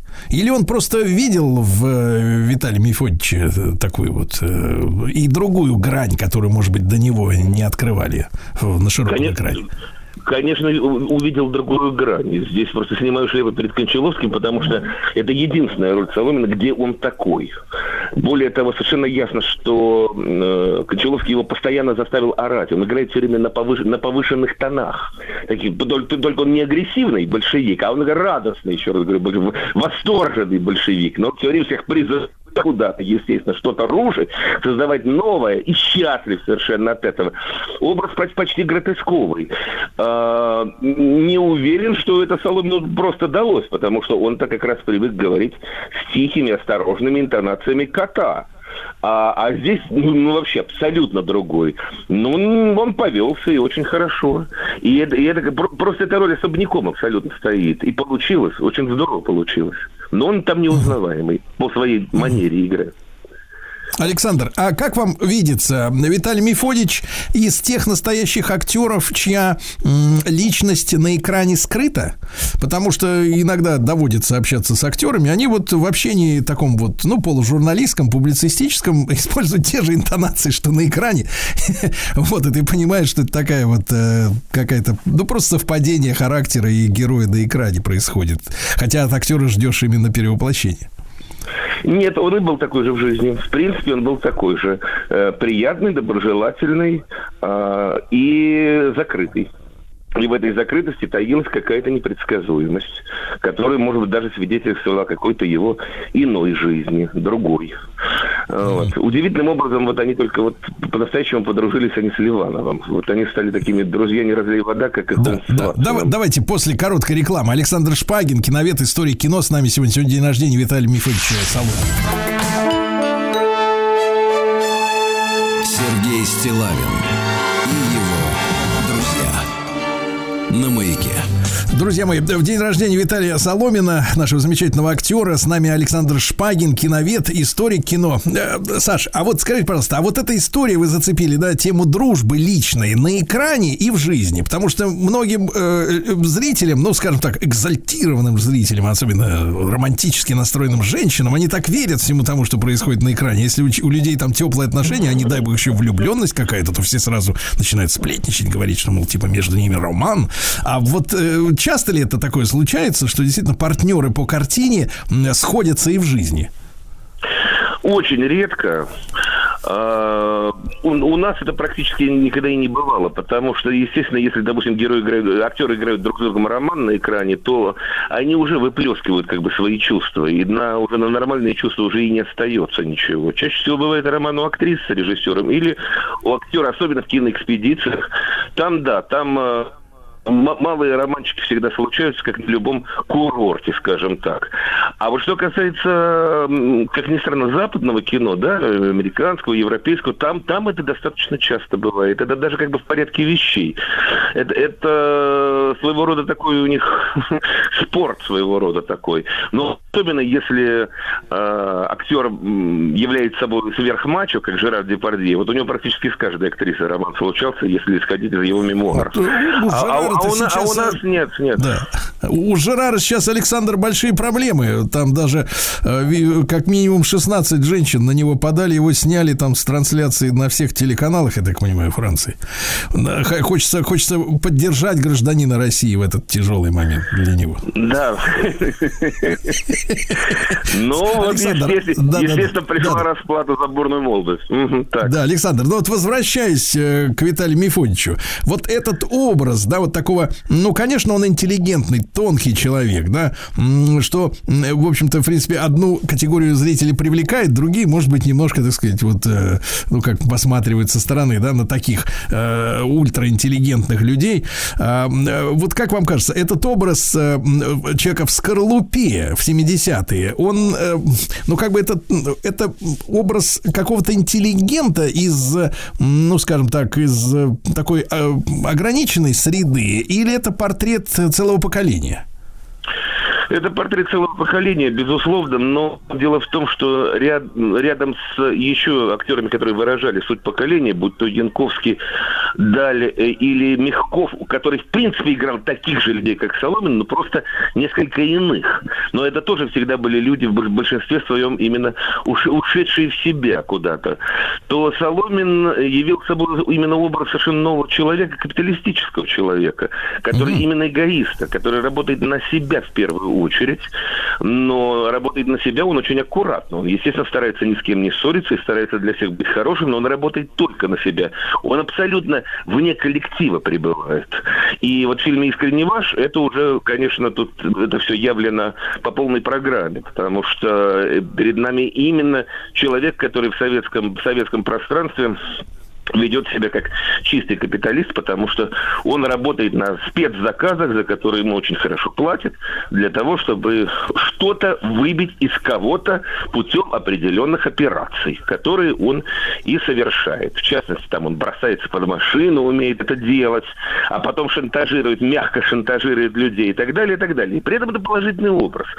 Вот э, они тогда, вот Алла Сурикова в этом фильме, она именно очень точно ловила приход совершенно нового человека в 80-е годы. И, конечно, это должен быть был Виталий Соломин.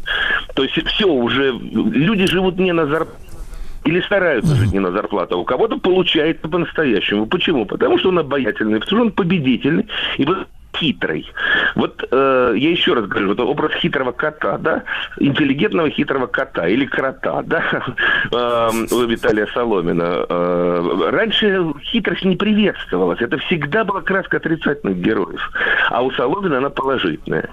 Э, и рядом э, таких же людей играл Мягков, и если представить себе, кстати, поменять их местами, то тогда бы образы Соломина у Мягкова получались мягковскими, а образы Мягкова у Соломина получались бы соломинскими. Но при этом в Мягкове, в его героях закрытых, хитрости никакой нет. А есть уста и ну, такая внутренняя мука ухода э, от мира, вынужденная. И, Александр, э, Александр, а у Соломина а было вот... иначе. Да-да-да. А вот э, мы сегодня много говорим о той самой советской цензуре, да, в хорошем смысле этого слова, под прессингом которой рождались шедевры. Потом цензура mm-hmm. сошла, и шедевры тоже как-то вот э, вместе с ней куда-то удалились. Э, золотой, э, э, так сказать, весны, да, и так далее, дни золотые. А, Александр, а вот э, как цензура-то советская такие образы антисоветские пропускала? Это же очевидно, это же не только нам с вами сегодня видно, что многие роли они эгоистичные, ну, сами персонажи, да, эгоистичные, капиталистичные, можно сказать. Как так вышло? Во-первых, это всегда делалось под эгидой, что когда подобный образ воплощался, э, уже на стадии заявки авторы, будущ... авторы будущего фильма писали, что мы глубоко осуждаем нашего героя, и все этого было, в общем, вполне достаточно. Ну, как бы, ну вот да, ну вот да, ну вот такие вот. Ну, в общем, так нельзя. И критика постепенно, так сказать, да, гнобила, гнобила этих персонажей, в том числе Соломина. Но, но с каждым годом все более осторожно и более путано, потому что, с одной стороны, нужно было э, выполнять э, нравственно-морально-этическую задачу времени, да еще и в этой парадигме все сидели по полной программе. А с другой стороны, уже и критики чувствовали, что тут что-то не то, тут что-то не то. А авторы оказывались, конечно, хитрее и дальновиднее. Но это уже культура конца 70-х годов, собственно говоря, когда она началась, все уже знали, как все обходить. А, это была культура иллюзий, фиг в кармане, э, и э, черно-белый не берите, да и нет, не говорите, и, а мы все делаем по-своему при этом. Осторожненько, зная, зная, что можно и что нельзя. Вот когда ты точно знаешь правила игры, ты можешь в них выигрывать. И, между прочим, персонаж Виталия Соломина именно это правило прекраснейшим образом подтверждал, потому что его персонажи правила игры знали прекрасно совершенно и уже идеально в них ориентировались, вплоть до состояния вот такого, как герой искренне ваш. То есть просто очень богатого человека, который на работе практически не появляется, где-то числится, потому что иначе он тунеядцем был бы. А сам он живет только внутри уже совершенно капиталистического мира. И он, но, но самое интересное, что он вроде шантажист, а при этом он э, порядочный и хороший человек. Вот, вот такой да, Александр, Александр, ну, э, безумно рад нашим встречам. Александр Шпагин, киновед, историк кино. И сегодня день рождения Виталия Мифовича Соломина.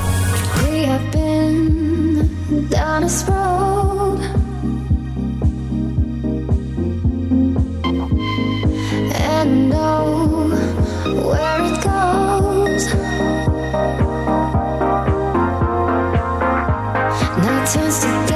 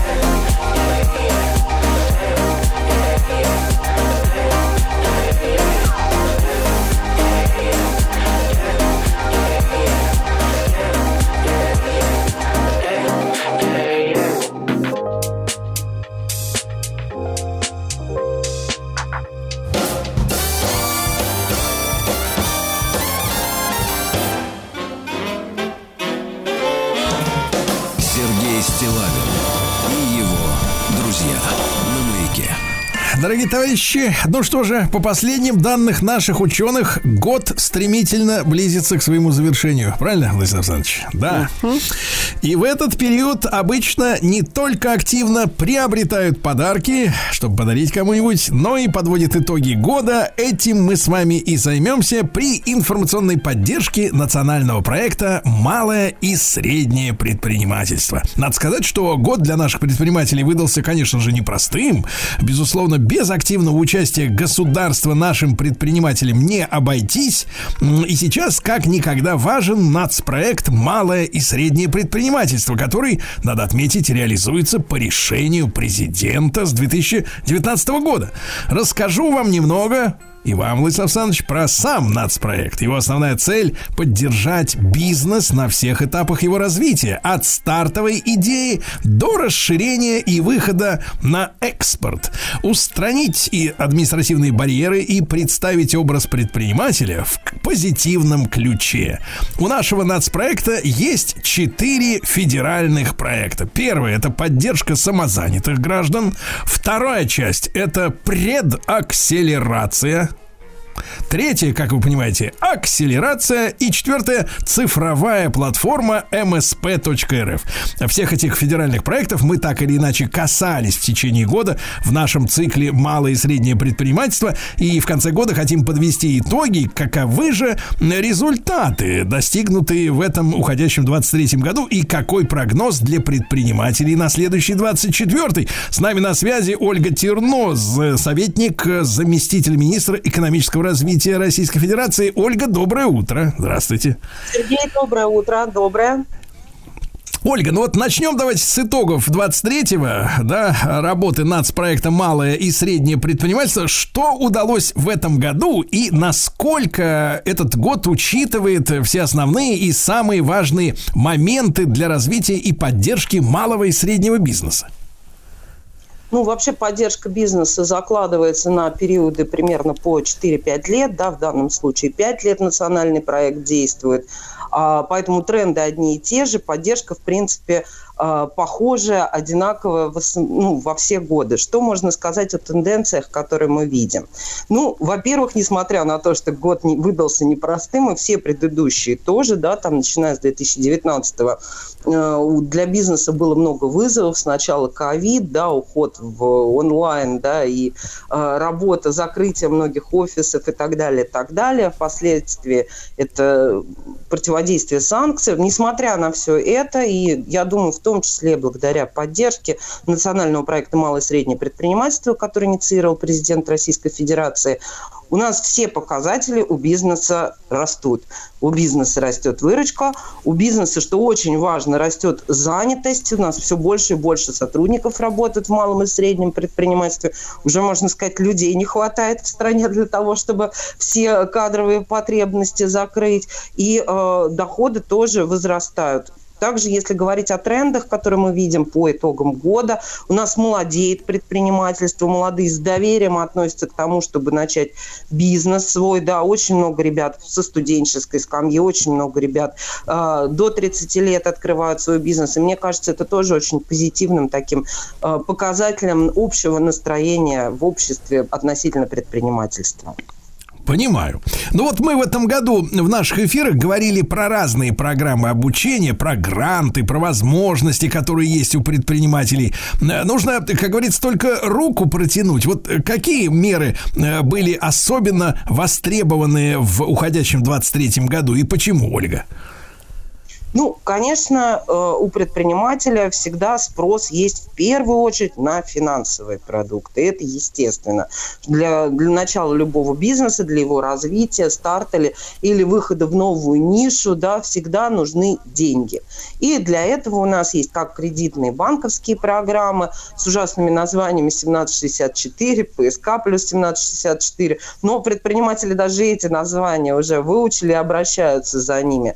Так у нас есть и финансовая поддержка в виде микрофинансовых организаций, которая нужна совсем открывающимся, начинающим предпринимателям, микропредприятиям, а также э, для тех, у кого недостаточно поручительства, также действуют два вида гарантийных программ. Это зодчное поручительство корпорации МСП и региональные гарантийные организации, которые тоже могут обеспечить это залоговое финансирование.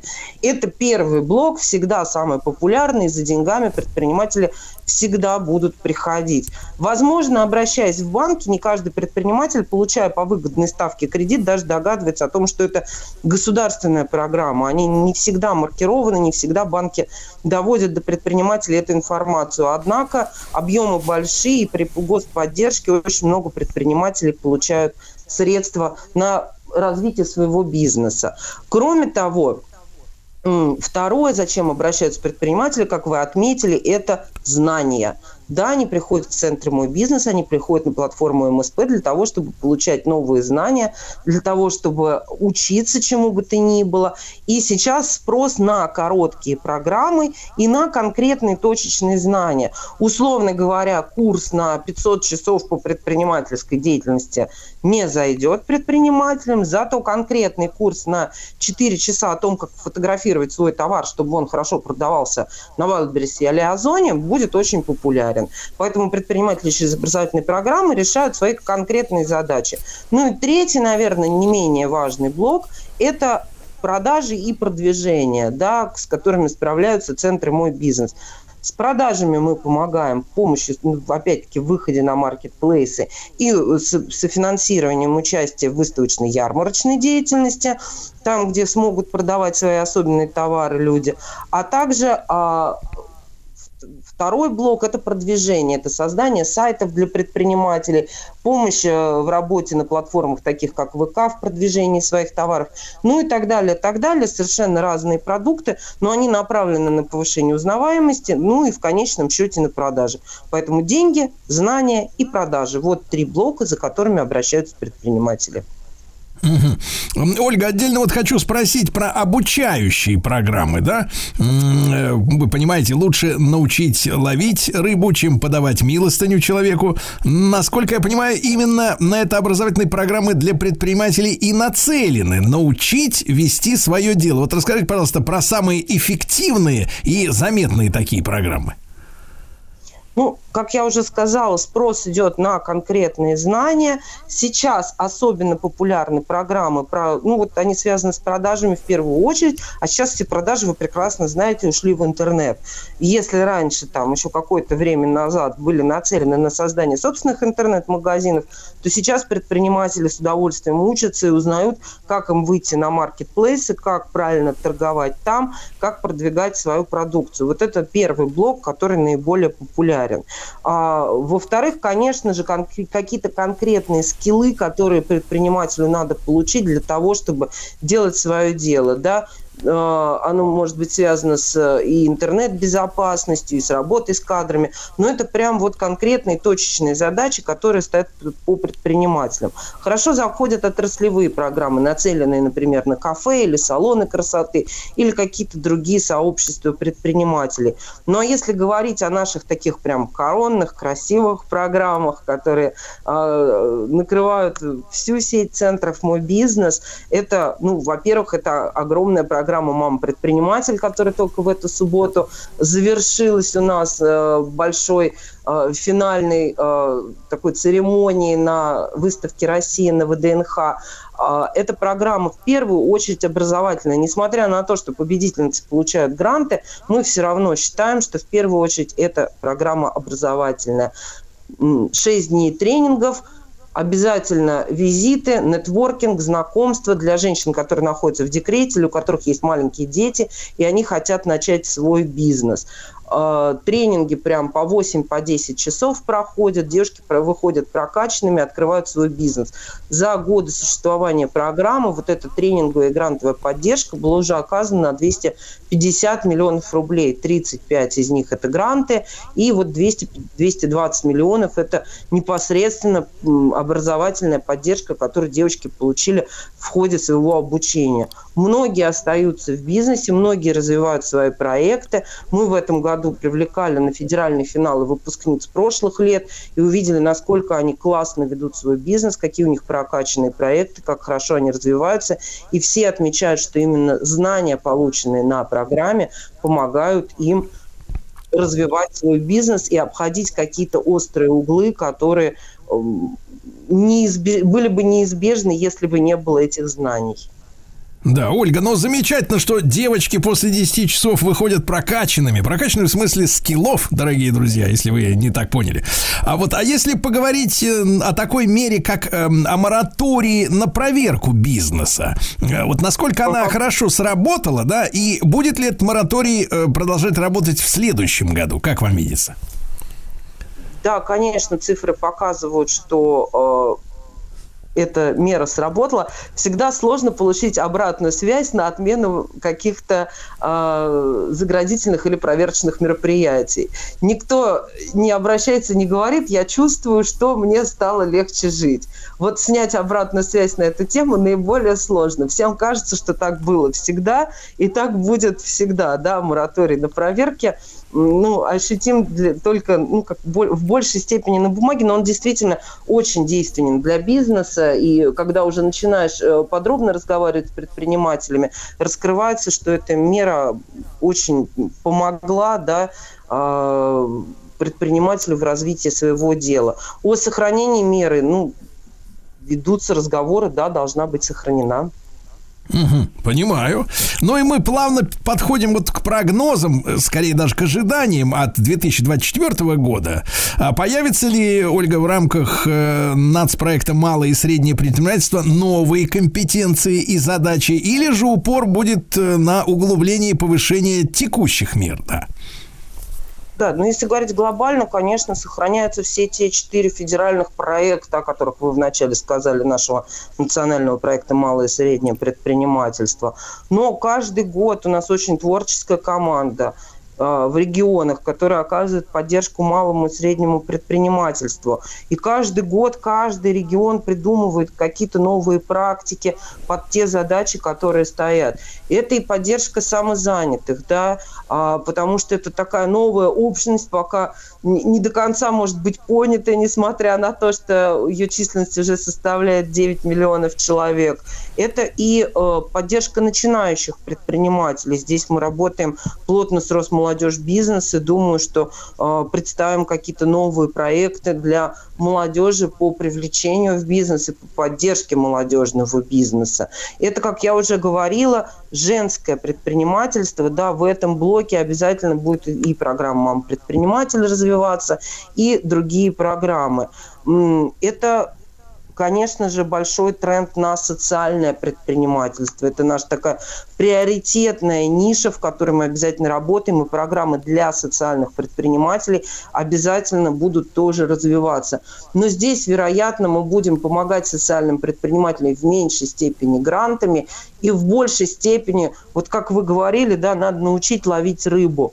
Вот здесь примерно то же самое. Будем помогать э, выходить на рынки сбыта, будем помогать с тем, как продвигать свою продукцию для того, чтобы социальные предприниматели, молодые предприниматели становились самостоятельными, могли жить без государственной поддержки и быстрее начинали выходить в точку безубыточности, а также в точку прибыльности.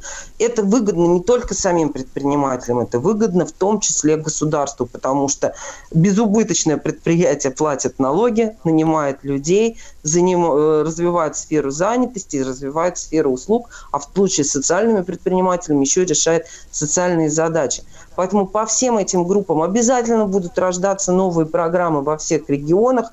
У нас есть премия лучших практик поддержки предпринимательства. Мы каждый год видим, как э, наращивают силы эти практики, как они обновляются. Я думаю, что обязательно еще не на одном эфире поговорим с вами о том, что мы делаем в регионах. Ольга, ну и для предпринимателя большой такой серьезный вопрос. Э, э, хочет такой, э, надежда есть, силы есть, может быть, даже и капиталец есть. Но иногда люди растеряны, мне, им кажется, что многие ниши заняты уже, да? Вот с вашей точки зрения, на какие сферы должны обратить внимание бизнес, предприниматели, где еще свободно и где, где, где велики шансы на выход в безубыточность? Производство. Конечно же, производство, да, запускать производственный бизнес намного сложнее, но ниш благодаря, вот не, вопреки благодаря санкциям, да, э, ниш появилось очень много. И сейчас мы видим, что в регионах запускается очень много успешных проектов. Э, ну, нельзя сказать, что в области импортозамещения, да, ну, так сейчас называют, все-таки в области создания своей продукции – которая успешно выходит на рынки как потребительских услуг, как как какие-то нишевые промышленные продукты.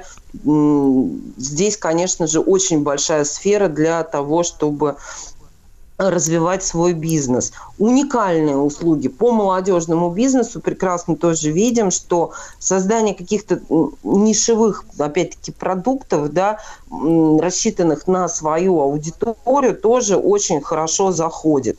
Ну и, конечно, тренд, я повторюсь, опять-таки, тренд на социальное предпринимательство сохраняется.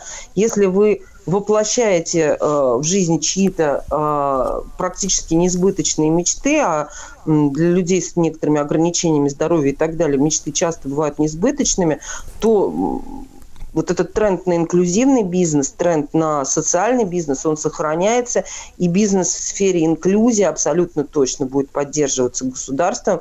Сейчас проводится очень много мозговых штурмов и эм, акселерационных программ для того, чтобы понять, какие да, тренды, как развивать бизнес в этой сфере. Но если есть какие-то задумки и в сфере туризма эксклюзивного, э, инклюзивного, и в сфере каких-то услуг, mm-hmm. да, инклюзии, это тоже очень заходящая сфера. Ну и, конечно же, внутренний туризм.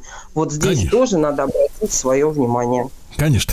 Ольга Терно, э, советник замминистра экономического развития России, была с нами сегодня в эфире. Ольга, большое спасибо.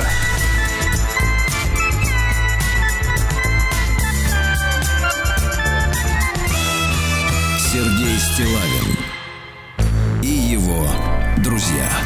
Друзья мои и дорогие товарищи, э, может быть, не все из вас помнят, а кто-то и не застал, но э, сегодня э, отмечается 30 лет, как с, того самого дня, как принята Конституция Российской Федерации. И я вас, Владислав Александрович, позвольте с этим праздником поздравить. да? Спасибо и вас. Все-таки юбилей, да, юбилей. Ну, а что, вот как создавалась эта конституция, что из себя она представляла? Это ведь интересно разобраться. Вы ведь наверняка давно не читали этот основной документ. А мы разберемся. Евгений Юрьевич Спицын, историк и публицист с нами сегодня. Евгений Юрьевич, доброе утро. Здравствуйте. Да, доброе утро, здравствуйте.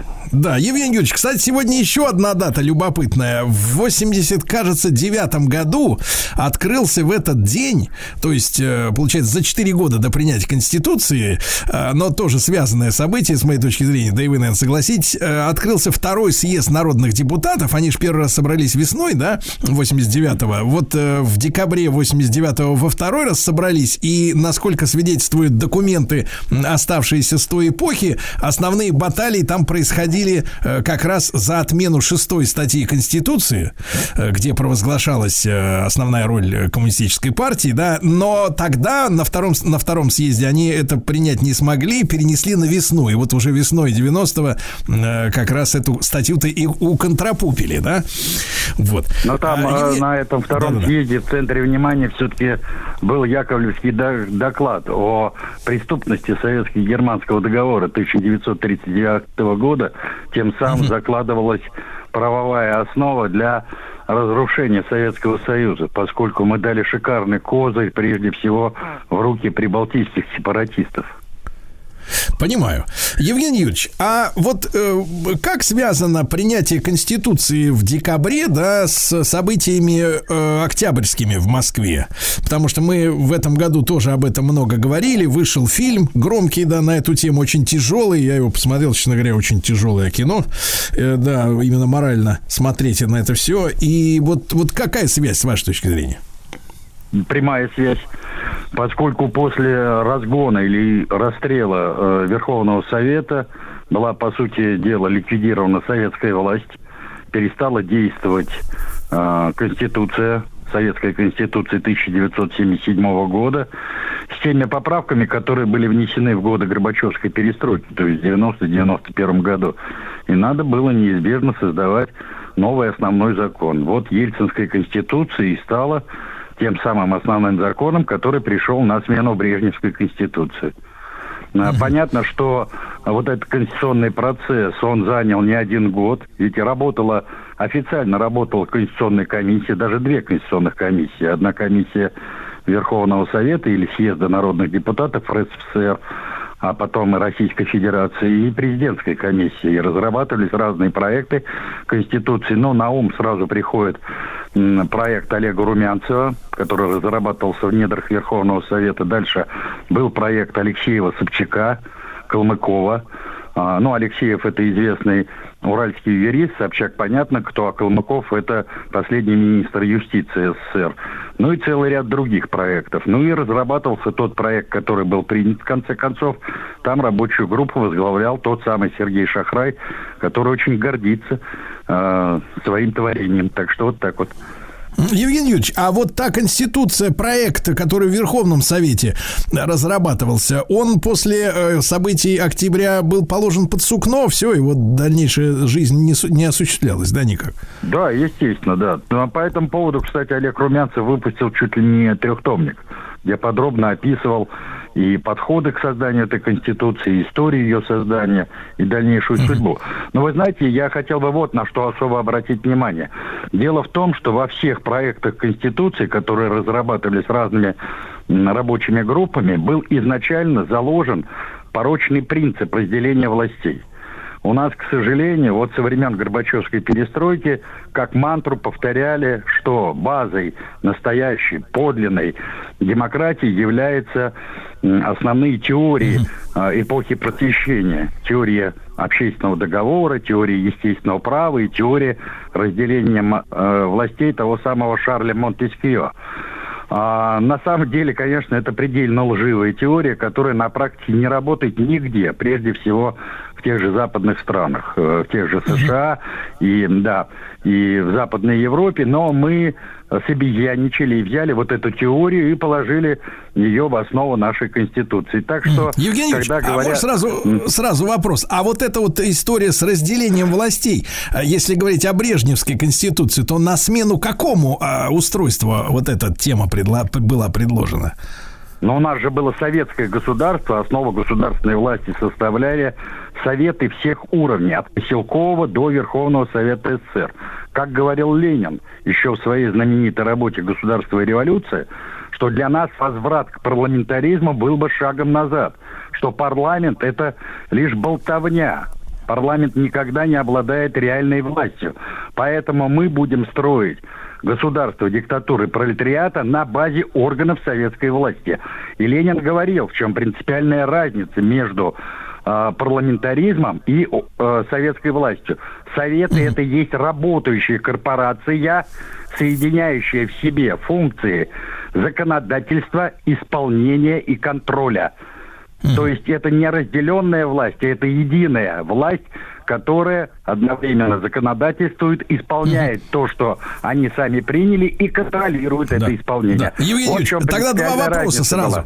Да-да-да. Два вопроса. Тогда первое. А, ну вот э, так вот, для, с точки зрения обывателя, э, я не, не юрист, понятное дело, а, но с точки зрения обывателя, как бы вот с- с- логично, да, говорить о том, что вот если разделение властей, да, происходит, то одна присматривает за, друг, за двумя другими, условно говоря, да? В идеале. а- а- а, да, а если совет, это же как получается, сам себя за хвост ловишь, если что-то не так происходит. Ну, если так огрублять, то да. Дело в том, что э, ведь о том, что э, парламентская демократия лжива сама по себе, писал не только Ленин, но такой известный антипод Ленина, как Константин Петрович Победоносцев, выдающийся русский юрист. Я в данном случае не беру его правоконсервативные взгляды во внимание. Я говорю о том, что это был высококлассный юрист, и это признавали все, в том числе и противники Победоносцева. Так он еще э, в 70-х годах написал знаменитую свою статью «Великая ложь нашего времени», где расчехвостил этот парламентаризм. Вы почитаете, такое впечатление, что эта статья написана не 150 лет назад, а буквально вот сейчас, по горячим следам событий, понимаете? Вот о чем речь. Дело в том, что у нас просто в основу так называемой чистой или общечеловеческой демократии были положены э, труды тех самых, м, значит, деятелей эпохи просвещения, а те, в свою очередь, черпали свои идеи из э, э, идей Платона, Аристотеля и других древнегреческих философов. Только они забыли сказать, что Платон и Аристотель описывали не просто демократию э, тех же древнегреческих полисов, а демократию рабовладельцев. Вот о чем речь. Произошла подмена понятий. Но об этом мало кто э, говорил. Да-да-да. Я вот э, в данном Евгений случае вспоминаю... Да-да. Да, еще вопрос тогда. Смотрите, вы заострили внимание на ленинских словах, да, который критиковал импи- значит, парламентаризм и сказал, что все надо отдать советам.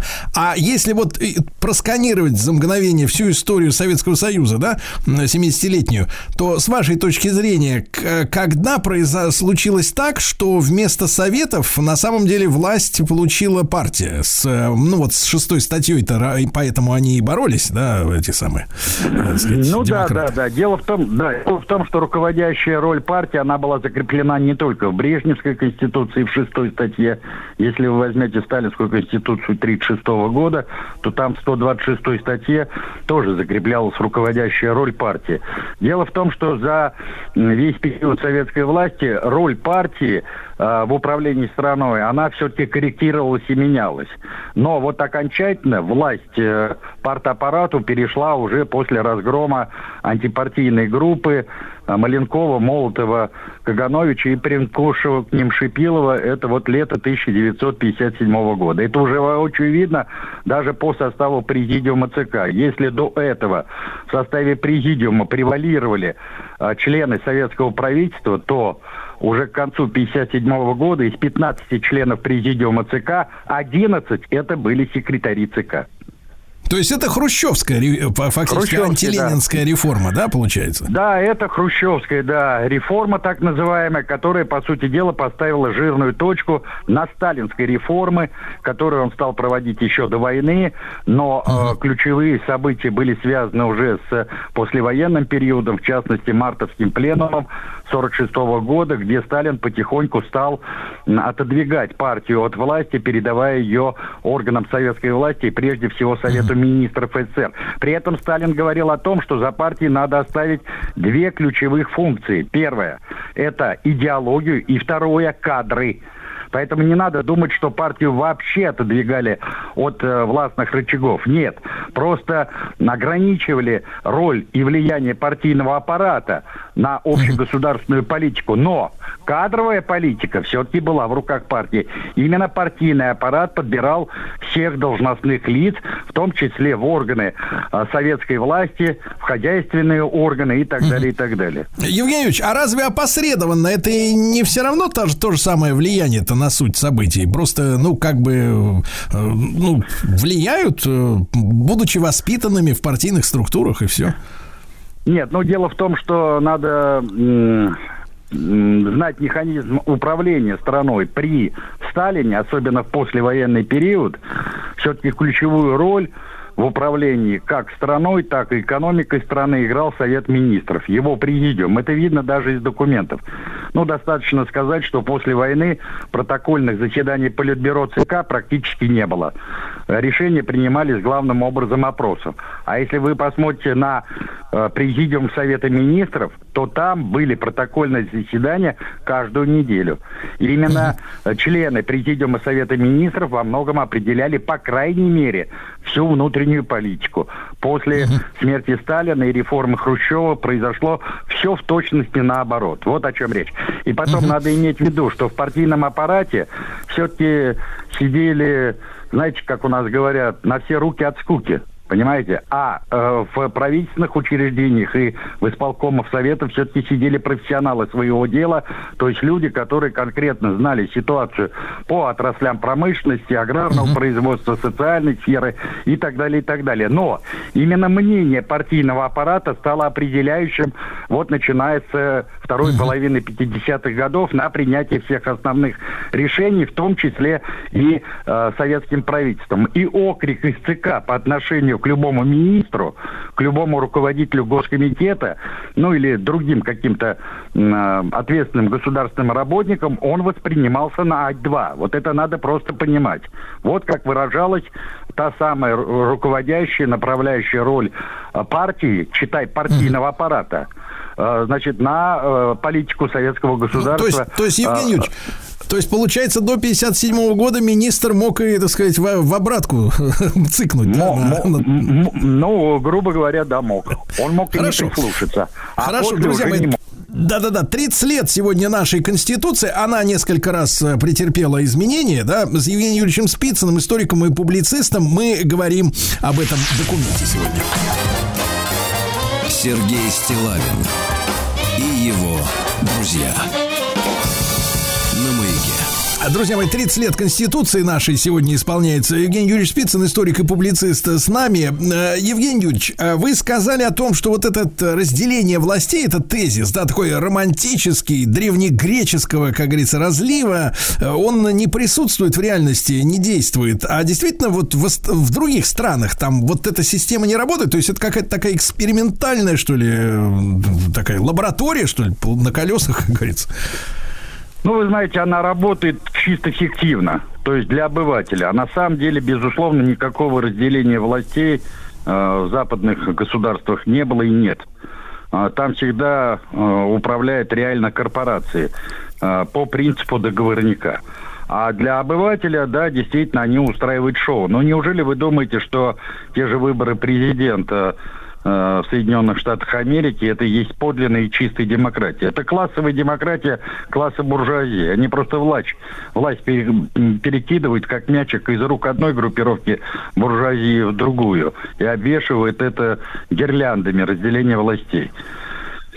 Об этом я еще раз Евгений говорю, писал и э, да. и Победоносов, и Владимир Ильич Ленин, и многие другие м, видные представители не только левого, но и правого движения. Так что вот так. вот. Евгений Юрьевич, а э, не, неоднократно встречал в интернете дискуссии, ну не то чтобы дискуссии, один докладчик одно говорит, другой другое, между ними как бы ты уж в своей голове да, диалог проводишь, Э, разговоры о том, что э, вот созданная именно в 93 году редакция нашей Конституции, она ставит э, национальные законы ниже э, общее, так сказать, ну как и международного законодательства, да, и таким образом речь идет о некой колониальности. Э, С вашей точки зрения, здесь есть э, какая-то почва Есть, под да, ногами у этих? да, да, конечно, есть доля правды, абсолютно правильно, да. Согласен. Евгений. Юрьевич, что касается, что касается вот реформ, я так понимаю, несколько раз мы же, да, э, там вводили изменения, и там и в 2014 году, Да, кажется. три да, раза, да. В восьмом, в четырнадцатом и в двадцатом, да, абсолютно правильно. Да-да-да, с вашей точки зрения, Евгений Юрьевич, вот э, э, существовавшей с 93 года Конституции, что вы бы изменили? Ну, вы знаете, на мой взгляд, это конституция буржуазного государства, поэтому э, нечего, в общем-то, ее менять, пока у нас существуют соответствующие общественно-экономические отношения. Попытки натянуть сову на глобус и предложить в рамках буржуазного государства какую-то советскую конституцию, но это несерьезно. То есть надо иметь в виду, что базис во многом определяет политическую надстройку. То есть э, и э, то, как устроено государство, и правовую систему этого государства. Поэтому сейчас все находится вот в соответствии одного с другим. Поэтому можно, конечно, какие-то изменения вносить в действующую конституцию, но она будет существовать до тех пор, пока существуют те общественные отношения, которые мы построили вот с 91 года. Э, Евгений Юрьевич, а эта конституция, она создана была, как вам видится, на основе каких-то примеров иноземных? Э, То есть Конечно, что-то было взято конечно. за образец? Не просто было взято за образец, а по сути дела вырваны отдельные положения и нормы Конституции США, Франции, Великобритании. Ну, я имею в виду Великобритании. Там нету Конституции как некого целостного документа, но там есть целая серия нормативных актов, которые составляют э, Конституцию по сути. Дальше ФРГ. Мы в, в очередной раз обезьянничали. Это, кстати, не скрывал и сам Шахрай. Там полным-полно, э, значит, положений норм, которые э, были зафиксированы в Евгений Юрьевич, европейских... Да, да, да. А в этой связи, а может ли, так сказать, ну такой обывательский вопрос, опять же, так вот слаженно работать э, механизм, который как бы представляет из себя мозаику из кусков э, такого, такой Франкенштейн юридический получается, да, как бы, ну то есть я так понимаю, что эти куски, которые были там, ну в американской конституции, в там французской, германской, какой еще угодно, в законах Великобритании, да, они были частью своих таких вот э, слаженных механизмов юридических, условно говоря, да. А если ты оттуда выдираешь то, что тебе нравится, отсюда, отсюда, отсюда, будет ли это все работать вместе? Ну, слушайте, практика показала, что работает. Но тут дело во многом зависит от того, кто стоит во главе государства. При Ельцине, например, эта конституция по факту не работала. А сейчас худо-бедно эта конституция работает, поскольку во во главе государства э, стоит Путин, и он выстроил вертикаль власти. Причем я замечу, вертикаль, которая во многом противоречит нормам Конституции, но при этом дает возможность России сохранять свое единство и худо-бедно все-таки развиваться. То есть здесь, условно говоря, практика идет противоречие с теорией, но а, вот подобного рода практика, она ну, доказала свою эффективность, потому что то, как развивалась страна во времена Ельцина, а, мы бы просто развалились. Вот это Да, вот... да. э, Евгений Юрьевич, да. и вопрос о- о об идеологии, да, это э, э, там же были слушники, какие-то обсуждения, кто-то пытался исключить эту статью о том, что у Российской Федерации нет своей государственной идеологии тогда, в 93-м. А, Ну, естественно, коммунисты, например, выступали против этого.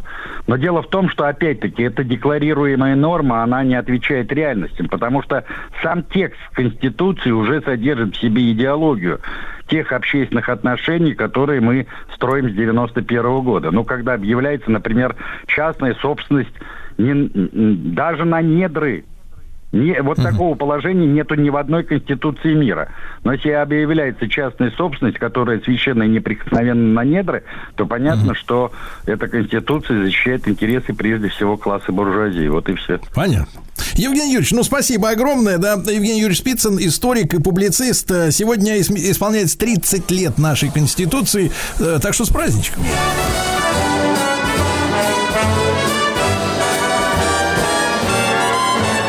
The weather outside is frightful, but the fire is so delightful. Since we've no place to go, let it snow, let it snow, let it snow.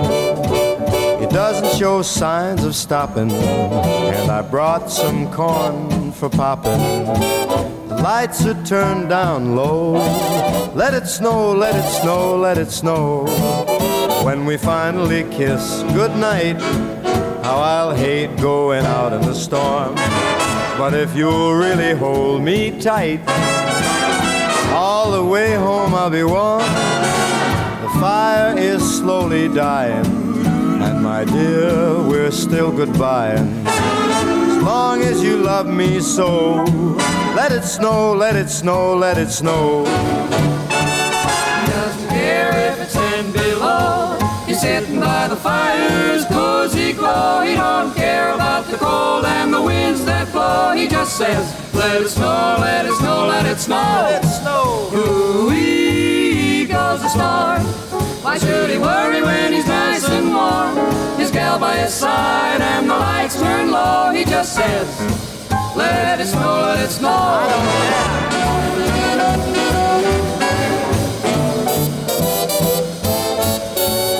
Weather outside is frightful, but that fire is mm, delightful.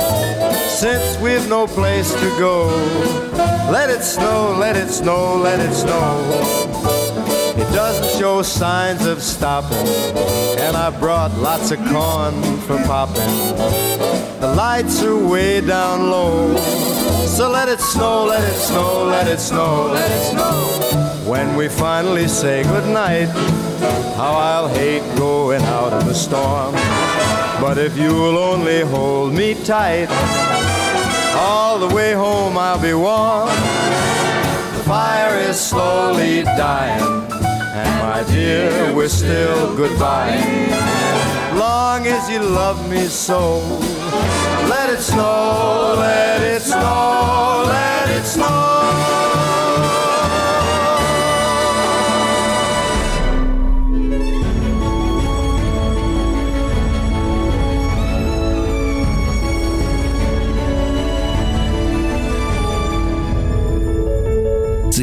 Цивилизация запахов.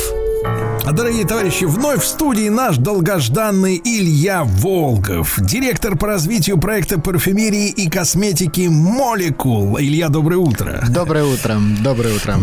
Да, ну и сегодня, сегодня у нас о парфюмерной культуре. Вот у нас Владислав Александрович интересуется электронной культурой, а есть не парфюмерная. только, Да, да. Больше Есть куда культур. потратить деньги, товарищи. да. разных. Да. Разных, да. Ну, а, кстати говоря, Илья, сегодня, когда, ну, правда, по мнению некоторых экспертов, мы, как бы, так сказать, прощаемся с глобальной культурой, да, потому что как-то и, и границы с ковидлой э, в 2020 году перезакрывались, и остальное все в нашей жизни, да. Э, Пророчествуете ли вы опять вот как бы сепарирование э, культур или, или парфюмерный бизнес выше границ? Ну, безусловно, парфюмерный бизнес выше границ, э, и по-другому вообще А никак, жаль. никак не может. А, честно говоря, мне тоже жаль, потому что я-то как раз, э, знаете, если уж мы даже если не про парфюмерию говорить, мне так жалко то, что из нашей жизни, например, исчезают диалекты. Да, вот я помню еще в детстве, да, можно было там, поговорив с человеком, понять, откуда он приехал и прочее, прочее. А, были определенные ударения, там замечательные акценты, а сейчас это практически исчезло. Да, видимо, слишком, слишком много радио, слишком много телевидения, все говорят одинаково. И вот мне кажется, что такая регионализация, конечно, мир теряет свое очарование. Но в парфюмерии по-другому и нельзя, потому что а, Так уж получилось, что сегодня нет практически ни одного аромата, который был бы создан из компонентов, растущих только в одном месте. Поэтому любой аромат — это такое глобальное произведение, где будет пачули из Индонезии, где будет какая-нибудь тубероза из Индии, где будет какой-нибудь листик кустарника бучу из Южной Африки, и тут же будет нероли из э, Италии. Да? Поэтому волей-неволей формируется некая такая глобальная парфюмерная культура, но но парфюмерия, она всегда, э, всегда зеркало. Всегда зеркало общества, всегда зеркало традиций, зеркало там, культурных изменений, которые происходят. И, конечно, очень интересно за этим наблюдать. И сегодня как раз хотел поговорить, какие ароматы в общем-то, характерны сегодня для разных стран. Последнее время мне пришлось достаточно много поездить, да, последние два месяца, практически каждую неделю. Я был в каком-то другом городе, стране и так далее, и я обратил внимание на то, что я вот на полном серьезе прям действительно принюхиваюсь к людям, которые живут в тех, э, в тех или иных странах, и это всегда очень интересно. И, конечно, э, чем своеобразнее, своеобычнее культура, ну, например, индийцы, да, вот, э, и выходцы из Индии, вот у них совершенно особенное ароматное звучание. Причем я знаю о той роли, которую Индия играет в парфюмерии, что там выращивают, а там выращивают, наверное, 70% всех цветов, какие существуют, да, однако практически сами индийцы, а их все-таки миллиард э, с небольшим или с большим, вот, они этим и не пользуются. И я подумал то, что вот сделал такой обзор о том, чем пользуются в разных странах мира, будет интересно. Ну, например, если вы оказываетесь в Париже, то не вздумайте наносить на себя ароматы, где участвовали бы такие компоненты, как э, хризантема. Ни в коем случае. То есть, если вы это сделаете, подумают, что вы только что вылезли из какого-нибудь, страшно сказать, склепа. Потому что во Франции, да, и связано это с тем, то, что во Франции хризантем является таким траурным цветком, который обязательно нужно вот брать с собой и, соответственно, нести на могилу.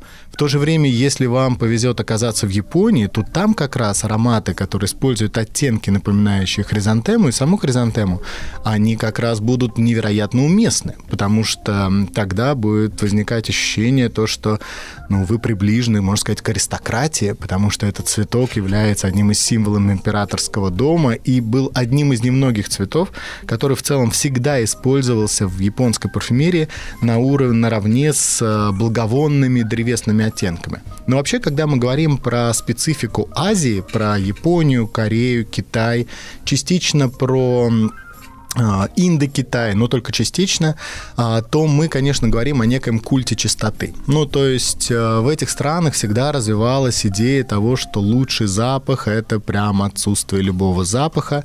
И... А с чем это связано, вот, Илья? э, С хорошим вкусом. Просто достаточно, хватит уже вот этих запахов. Хватит карри. Присыщены. Присыщенный, присыщенный. Я думаю, это связано с тем, то, что вообще, если взять японский или китайский город, то он э, пах, мне кажется, хуже, чем европейский. Но это было связано со спецификой производства риса во многом, потому что, а, представляете, ну, как, как правильно, по крайней мере, какой-нибудь господин Брадель да, в, сво- в своем замечательном труде писал, да, описывал то, что каждое утро начиналось с того, то, что окрестные крестьяне шли в этот город, в общем-то, собирая экскременты, которые необходимы для полей удобрения рисом и прочее, прочее. И, в общем-то, все это люди накапливали, накапливали, накапливали. Поэтому, мне кажется, здесь вот развивалась особенная идея, ну, просто элементарно, чтобы в огромных городах выжить э, против эпидемии и прочего, да, это идея чистоты. И, в общем-то, действительно, традиция чистоты в этих странах гораздо-гораздо выше. Но при этом она сопровождалась замечательной парфюмерной традицией. Мы посвящали этому один из эфиров. Традиция ароматных благовоний. То есть тогда, когда делали из ароматных масел, из ароматной древесины, которая доставлялась из э, Филиппин, из Индонезии, опять же, там дерево киара или сандал, или они использовали очень интересное, это собственные, например, э, дерево, которое называется хиноки, это такой особенный японский кипарис, у него вроде бы хвойное звучание, но гораздо-гораздо более мягкое, как хвоя, с таким мягким цитрусом, можно сказать. И вот это дерево хиноки, оно обладало особенным воздействием, когда ты его воскуривал, ну, как бы мы сейчас э, назвали таким релаксационным, mm-hmm. да, то есть вот концентрированным. Иногда даже рекомендовалось воскуривать дерево хиноки во время, ну, даже медитации. Вот вплоть, вплоть до того, это позволяло сконцентрироваться и одновременно освободиться. И вот... Смотри, опять меди- медитация. А, медита... Вторые сутки пошли, у нас медитация в топе, да. Именно вот в это время, кстати. Все, выясняем, как туда в нее влезть, в эту медитацию. А для этого есть еще одна штука. Да, есть а, такой, такой цвет... Еще одна штука, замечательная Забористая. Очень забористая, которая уже, так сказать, обеспечивает лучшие медитативные трипы на протяжении нескольких тысяч лет. Да, есть такой сорт магнолии. Произрастает она в Индокитае. Это как раз где-нибудь область реки Меконг, что-то Вьетнам, вот Камбоджа, там Лаос, да, и это сорт магнолии называется чампа. Чемпака. Чемпака. Ну, в общем, Чампа — это древнее название этого региона. Но этот сорт магнолии стал очень-очень популярен в Индии, и стал он популярен именно благодаря одному из Буд. Да, ну, в общем-то, Буд, как наверняка вам уже неоднократно рассказывали, было несколько, не так сказать, что много, но этот человек, достигший просветления. И вот как раз этот Будда, он использовал во время медитации вместо благовонных палочек вот именно эти цветы, цветы чемпаки, которые специально для него выращивали. И до сих пор в буддизме считается то, что именно этот аромат, он такой ведет к просветлению, да, в общем-то, обеспечивает более э, свободное течение мысли, открытие чакры, что они там еще открывают. Но, тем не менее, действительно, именно из религиозной традиции буддизма аромат чемпаки э, пришел в парфюмерию. И очень интересно то, что пришел пришел в парфюмерию он относительно недавно, только в 90-е годы, а, в конце даже 90-х годов. И пришел в парфюмерию через английскую парфюмерию. Ну, то есть, э, когда мы говорим про то, что там э, японцы или китайцы воскуривают ароматы, э, мы не подразумеваем то, что они думают о том, как сделать из них духи и нанести на тело или продать, да, в общем-то. Когда мы говорим о том, что этот цветок использовался во время медитации, именно своим ароматом концентрируя, настраивая, ну, соответственно, там не было людей, которые думали, как из него извлечь прибыль. А вот в Англии появились. И замечательная английская парфюмер, женщина, которая зовут Линда Джейн Пилкингтон, стала первой, кто использовал в своем бренде парфюмерном доме под названием Орман Джейн. Это прям, ну, не реклама, потому что это маленькая-маленькая-маленькая парфюмерная лаборатория, независимая. Туда можно прийти, в общем-то, самому как-то поиграть с духами. И она как раз обожала выискивать вот такие самые нестандартные оттенки и делала аромат чемпаки, в общем-то, как она говорит, что это прям аромат, отражающий вот эту вот идею нирваны, что ли. Чемпаки. Паки-паки, чемпаки, да. Но если мы, кстати, говорим про Лондон, то Э, сегодня, безусловно, Лондон это ну, такой глобальный международный город, да, где э, сложно, сложно выбрать, например, аромат Лондона, да, или если уж делать аромат Лондона, то это, по сути дела, надо собрать э, и индийское, и карибское, и европейское, все, все, все, все воедино, да, надо начинать. Но вот, кстати, если начать, если начать с римлян, то у английской парфюмерии э, есть несколько очень интересных оттенков. Но если, конечно, конечно, говорить про римлян, то римляне в Англии вовсю использовали мази. Ну, в общем-то, э, Англия для римлян была таким поставщиком э, различных лекарственных растений. Ну, как, около лекарственных лекарственных, среди которых центральную... Ну, вы не скромничайте, они выращивали на, яды. На экспорт. Яды, точно, яды на экспорт. Они выращивали яды на экспорт. Да, и один из них называется хемлок, э, да, или черный дурман, да, кстати, вот именно о нем о нем я тоже узнал благодаря Линде Пилкингтон, она его тоже использовала, в общем впервые. Да, представляете, вот а, духи сделаны из отравленного вещества, причем, ну, отравленного вещества, вещества для, отравления, для отравления. Uh-huh. И это разновидность болиголова, там буквально несколько листиков было достаточно, чтобы приготовить готовить уже яд, а вот Линда нашла способ, как использовать его в парфюмерии. Но если мы говорим про то, что является характерным именно для английской парфюмерии, то, конечно, это прославленный, мне кажется, в литературе, особенно 19 века, это вариация классического английского одеколона, да, и здесь очень-очень интересно.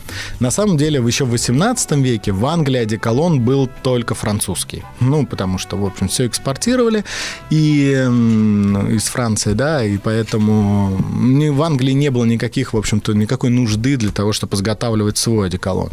Но когда, в общем-то, состоялись, совершились эти ужасные наполеоновские войны, совершилась континентальная блокада, нарушились все коммер- коммерческие связи с Европой, ну, не то что все, но очень серьезные, только контрабанда оказалась проводить а, французское вино или одеколоны, вот тогда-то стали появляться первые примеры английского одеколона. И Вот тогда видите, санкции сформировал- толкают производство вперед. а вот как раз, да, поэтому Тот я думаю, то, случай. что- тот самый случай, да, когда глобальность э, может вот способствовать региональному развитию очень серьезно, поэтому кто, кто его знает, сейчас мы еще какую-нибудь тоже свою чемпаку найдем.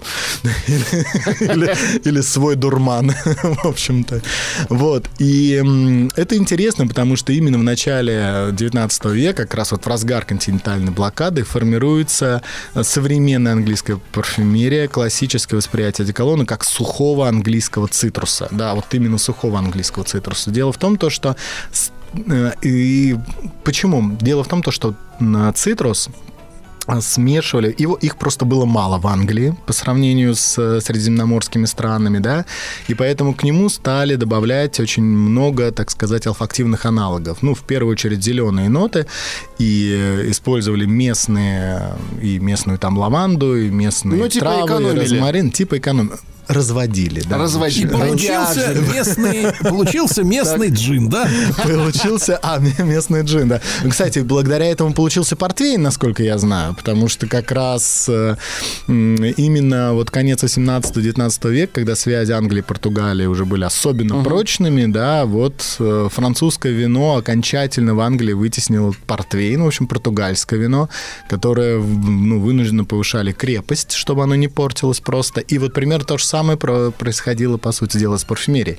И вот фужерные ароматы, когда зеленые травянистые оттенки смешиваются с цитрусом, и вот этот классический английский одеколон, он сформировался именно в это время. Но и причем Именно английская парфюмерия, естественно, стала провозвестником, например, американской парфюмерии, да, Мгм. если бы мы вот до сих пор какую-нибудь, знаете, такую исконную, можно сказать, э, срединную, почти что одноэтажную Америку бы попали где-нибудь там еще лет 20-30, то мы увидели бы, что там традиции вот этого сухого одеколона английского живее всех живых, да, ну, и единственное, что к ним присоединяется там несколько таких вариаций, например, легендарного Old Spice, да, то есть тогда, когда создают вот такой вот сильный пряный Ну, одеколон. Old Spice-то как раз э, в переводе-то с, с, с Старая английского специя. старая, старый яд. Старый яд.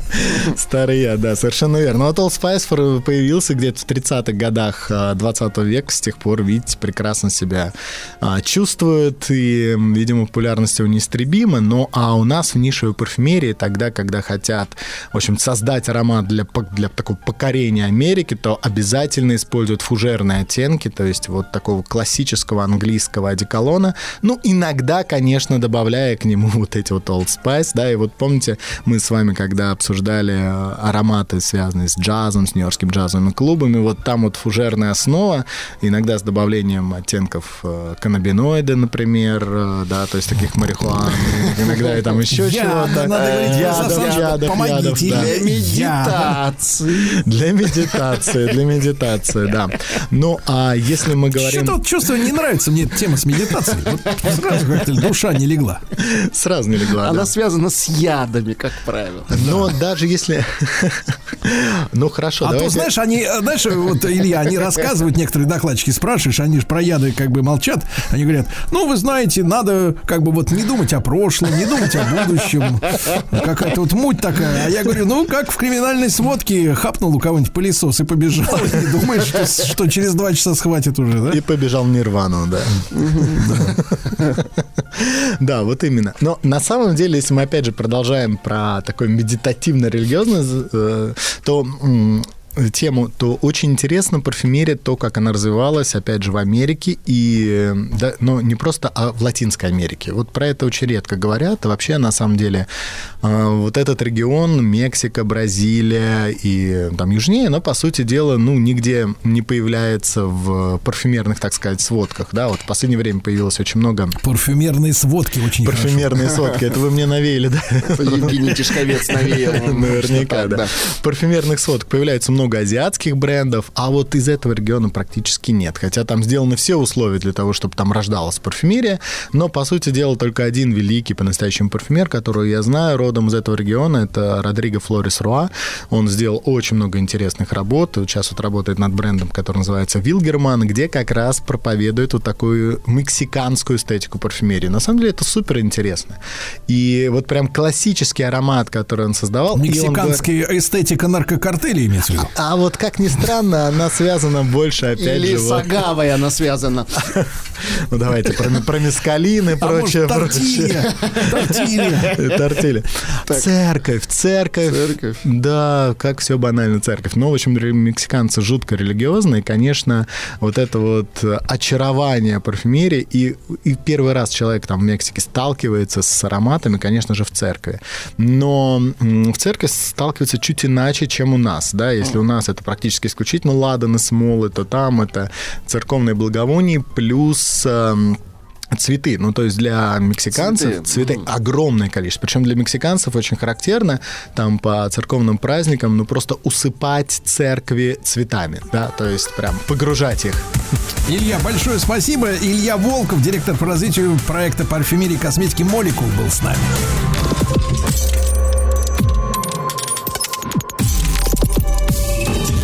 Жизнь глазами Дорогие товарищи, сегодня у нас э, программа будет называться так «Жизнь глазами фитнес-тренера». Да. Ничего себе. И сегодня, да-да-да, и сегодня э, с нами Кирилл Олещенко, фитнес-тренер, эксперт по фитнесу высшей категории, кандидат мастера спорта по классическому бодибилдингу. Кирилл, здравствуйте, доброе утро. А, Добрый день, Сергей.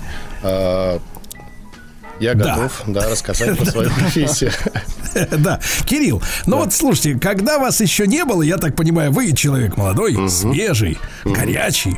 Вот в то время на нас с Владиславом Александровичем набросились с плакатов э, Шварценеггер, Сталлоне, да, Майк Дакаскис, или кто там еще, да, вот э, с экранов этих всех боевиков, конец 80-х, вторая половина 80-х, и вот это ку- культ качалок, откуда потом, кстати, вербовали э, солдат мафиозные группировки уже в начале 90-х, да, все так сложилось интересно. Сначала прорекламировали качалки, а потом оттуда начали вербовать солдат. Набирать Вот, э, солдат. Логично все, как-то цепочка выстраивается. Ну тогда понятно. Я помню, был культ вот этого э, качков, да, э, бодибилдинг, еще какие-то слова были, э, сказать, э, которые описывали этих людей. А как, как вот вас зацепило вот э, этот вид спорта или это, это, это, это профессия скорее, да? А, Я немножечко чуть позже пришел к нему. Изначально я занимался единоборствами а, и а, непосредственно был вдохновлен также фильмами там про Ван Дамма, да, вот, там, про его мудрого тренера, который был сосудом мудрости таким неким, да, дисциплины, носителем там с- а, истин- истинных да. знаний, да, вот. И, соответственно, э, для меня вот такой человек э, стал как бы неким авторитетом. Э, Но я понимал, что на тот момент я, я не готов еще там грубо говоря, проявить такое мастерство и так далее. И продолжил совершенствовать свое тело. Вот. Э, Но так получилось, что э, через некоторое время мысли материализовались. У меня появился похожий тренер э, с неким укладом из тех фильмов, вот, который привил мне определенную культуру к физическим нагрузкам, к питанию, э, показал мне разницу между ядом и лекарством в тренировках. Соответственно, э, я поступил в Институт физической культуры. И там уже э, немножечко начал пересматривать э, свое направление. Э, мне все-таки больше хотелось помогать людям, там, нежели э, побивать их на ринге и так далее. А потом а, произошел такой период, а, мне уже не давали академ. Ну, как бы не то, что а, а, мне пришлось временно отчислиться, уйти в армию. А, соответственно, а, я там начал уже практиковать некие а, свои знания а, и заметил такую вещь, что а, тучные люди, которые пришли а, служить, а, непосредственно были, которые в моем отделении, а я у них был командиром отделения. А, я а, заметил, что а, тучные худеют, а худые, наоборот, крепчают, а, находясь в этом режиме постоянном. А, я у них проводил а, физподготовку. А, Я как бы начал замечать, э, что... То есть вы на них отрабатывали руку, да? Ну, в какой-то степени, да. А, Какая-то вот уверенность нарабатывалась. А, Ну, соответственно, после окончания службы я вернулся и восстановился на учебу. И здесь уже я принял решение, что я хочу двигаться в другом направлении. Мне больше интересно стало вот именно развитие тела с точки зрения а, мышц, а, композиции его и так далее. Кирилл, а да. вот есть цель. Зачем вот развивать э, тело до какого-то, ну, скажем так, э, стандарта или шаблона, или, или там мечты до какой-то? В чем э, главная история? То есть э, суть в пути к этому телу? Ну, Или вот человек достигает, например, намеченного результата, а что дальше? А, Ну, непосредственно, я думаю, что у каждого человека своя цель. Кто-то приходит поднять самооценку, да, кто-то приходит а, за тем, чтобы а, просто стать сильнее, там, а, может быть, а, удачно выйти замуж. А, Я выбрал это направление, потому что я любил соревноваться, и а, мне нужно было как-то реализовываться. Соответственно, а, ну, выступать на ринге я уже не хотел, а, и интерес у меня вызывал именно а, культурный такой аспект. Все-таки это искусство, ну, ближе к искусству. А, Здесь а, а, именно соревновательная деятельность скорее а, именно на меня повлияла. Но у каждого человека, конечно, свои а, именно мотивы на этот счет. Да. Я вот заметил, что вот ребята, которые раскачиваются, да, они вот в последнее время замечаю в соцсетях, ну, некоторые из них уже, так сказать, э, э, ушли от нас. Да, но тем не менее начали появляться молодые люди, которые вот, э, так сказать, любят фотографироваться в лифте, в зеркале, да, и как бы любоваться собой. Вот что вы чувствуете, когда вы смотрите на свое тело в зеркало? Давайте А, сравним с нашими с ощущениями. Давайте. Я измеряю прогресс, а, А, смотря на свое тело. То есть я смотрю, я вижу наблюдаете. прогресс. Я вижу а, за какой-то отрезок времени проделанную работу и оцениваю ее в таком формате. Я скажу так, что некоторые люди действительно зациклены на себе сильно. То есть от того, как они сегодня выглядят, а, зависит их настроение. И это на самом деле большая проблема в нашем виде спорта. Но сам лично я, то есть я не боюсь там, ну, всякие разные ситуации бывают. Если я уйду в полную растренированность, потеряю мышцы, ну, я буду где-то в другом месте себя реализовывать, например, дальше работать тренером и так далее. Ну, и Кирилл, не- а да. от чего зависит потеря вот действительно мышц? И во что они э, переходят, если человек, например, не занимается с той же силой, как вот он э, этим занимался там несколько лет, допустим? Да, ну, а, существует распространенный миф, что, а, мол, мышцы потом а, образуются в жир и так далее. Среди людей такой миф гуляет, и вообще мифов очень много в фитнесе. Но просто идет банальная потеря мышц. Мышцы – это форма адаптации к нагрузке. Нагрузки нету, мышцы уходят. А, Соответственно, человек меньше двигается, ну, здесь уже может жировой компонент нарастать. Но непосредственно сами мышцы никаким образом не могут а, перейти в жир. А, Просто идет потеря, но при возобновлении нагрузок человек также их возвращает, потому что работает мышечная память. А, Вот, так как-то так. Э, Кирилл, насколько вот э, насколько э, занятия фитнесом, да, или там вот именно бодибилдингом, они вот опасны, например, для зрения? А, Потому что на самом иногда- деле- Иногда слышал такую мысль, что, мол, типа вот эти нагрузки, да, которые повышают давление, соответственно, да, они еще и как-то воздействуют, в том числе на глазное дно и так далее. Все верно, очень хороший вопрос. А, Здесь уже зависит от того, как тренер подходит к процессу, потому что изначально человек должен выявить а, наличие каких-либо а, уже нюансов да, со здоровьем. Например, а, гипертония. Да? Вот гипертоников, а, у людей, у кого повышен сахар и так далее, все это сильно бьет по сосудам и, соответственно, по зрению. И а, таким людям нужно специфично выстраивать тренировочный процесс. Обычным людям, в принципе, ничего не угрожает, если они а, адекватно соблюдают периодизацию тренировок, хорошо восстанавливаются, ну и не перебарщивают с нагрузками, конечно. А в, этом, в этой связи вы говорите вот про гипертоников и так далее, товарищи, да? А, эти грамотно выстроенные тренировки, они, соответственно, вот эти хронические заболевания смягчают, ну, в итоге, в, Да, окон- в да. оконцовке. Да, все верно, они смягчают. И именно как раз-таки силовые тренировки, по последним данным, они себя проявляют лучше, чем а, какая-нибудь аэробная нагрузка в виде кардио. Но здесь очень много подводных камней, поэтому а, нужно подходить с осторожностью. То есть не все можно делать этим людям, и вы правильно говорите, что внутричерепное давление, вот все вот это вот нужно а, избегать. Вот. То есть вот могут и как вот нашего Владислава Саныча ходил вот когда-то в качалку, ему спину там надорвали, представляете? Ужас. Ну, Теперь вот мучаемся. Спасибо, Да. Да, Здесь да, есть момент, да, здесь есть момент э, по поводу спины. А, Фитнес, он подразумевает под собой э, развитие поверхностных мышц. А, Но если мы углубимся э, в детали, то есть и глубинные мышцы, которые как раз-таки э, позволяют наш позвоночник удерживать. То есть это, они- являются корсетом. А, Непосредственно люди совершают ошибку, когда начинают развивать поверхностные и забывают про глубокие. То есть нужно идти от простого к сложному, но в идеале, чтобы таких вещей не было. Кирилл, насколько в вашем деле э, важно питание? Потому что, ну, для худеющих, понятно, все говорят, там 80% это значение имеет рацион, да, питание, и, соответственно, спорт может каким-то образом подтолкнуть, но главное пища. Соответственно, если вы говорите, вот в армии у вас были пациенты, да, которые не могли сказать, э, э, да пошел ты, да, и, становились были- здоровее, здоровее Да, да. становились. Да, они через силу, они не могли вам сопротивляться, да?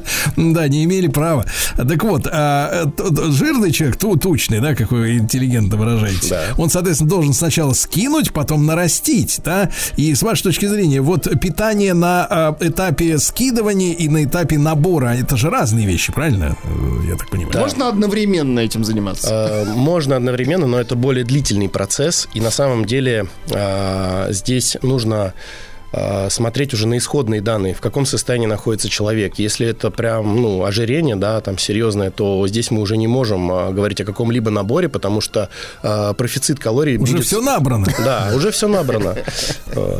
Кошмар, да.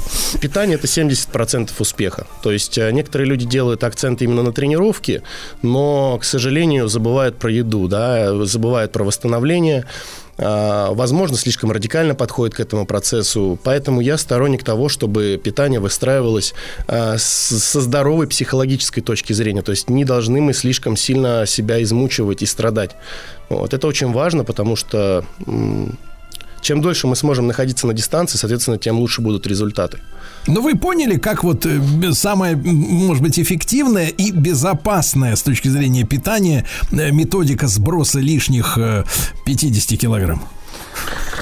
Ну, конечно, конечно. Здесь вопрос именно... Потому что, Кирилл, я Да. по- поясню, да, есть много разговоров о диетах, там средиземноморская, кето какие-то еще там, вегета там и прочее, да. А нек- про некоторые говорят, что они не слишком полезны для здоровья. С вашей точки зрения, вот э, на основе ваших э, учеников, да, э, которые преобра- преображались, э, у вас сложилось ощущение, что вот для большинства, не для всех, естественно, есть исключения, но какая-то методика вот наиболее эффективна? Э, Скажем так, что э, есть нюансы э, в расчетах, есть нюансы в расстановке продуктов, но скорее это без какого-то радикального уже изменения. То есть мы, если рассматриваем кето, да, там человека полностью лишаем углеводов. А, Соответственно, а, на этом фоне а, вообще речи не может быть о высокоинтенсивных нагрузках, потому что ну, не будет просто банально сил. Поэтому я всегда исхожу из того, что анализирую пищевые привычки человека и уже на фоне этого выстраиваю а, с- ну, соотношение макро, макро-микронутриентов. А, но стараюсь... а, ну, вообще, вот то, что вы говорите, да, это больше... Любая диета – это медицинский термин. А, и если она применяется, то она применяется в том случае, если у человека есть наличие какого-либо заболевания, например, эпилепсия, да, вот про кето-диету, если мы рассматриваем. А, ко мне люди приходят за тем, чтобы снизить процент жира, как бы, да, если у них есть а, какие-то требования, соответственно, мы их учитываем. А, Я уже сказал ранее, что психологический аспект, он очень важный. Поэтому э, я вот какую-то вот прям диету, там что-то типа дюкана или еще что-то, я их не рассматриваю. Я рассматриваю баланс нутриентов и дефицит калорий умеренный, там 15-20% от поддержки. Опять же, математика э, должна быть грамотной, потому что формулы, которые были ранее, там Харрисона, Бенедикта, например, там около 100 лет ей, она уже не работает. Люди стали меньше двигаться, э, мы живем в гиподинамии, то есть она уже некорректна. Поэтому вот эти вот все вещи, э, ну, это очень сложный процесс, вот так ответить.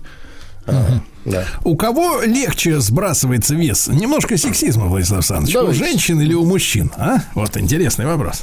Все зависит от поведенческих факторов. А, Ну, есть разговоры про а, определенные гены, а, которые могут препятствовать а, снижению подкожного жира, но давайте будем обращаться к законам физики. На них мы повлиять не можем. Да?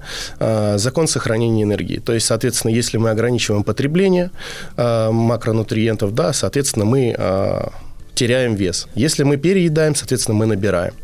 А, Вот.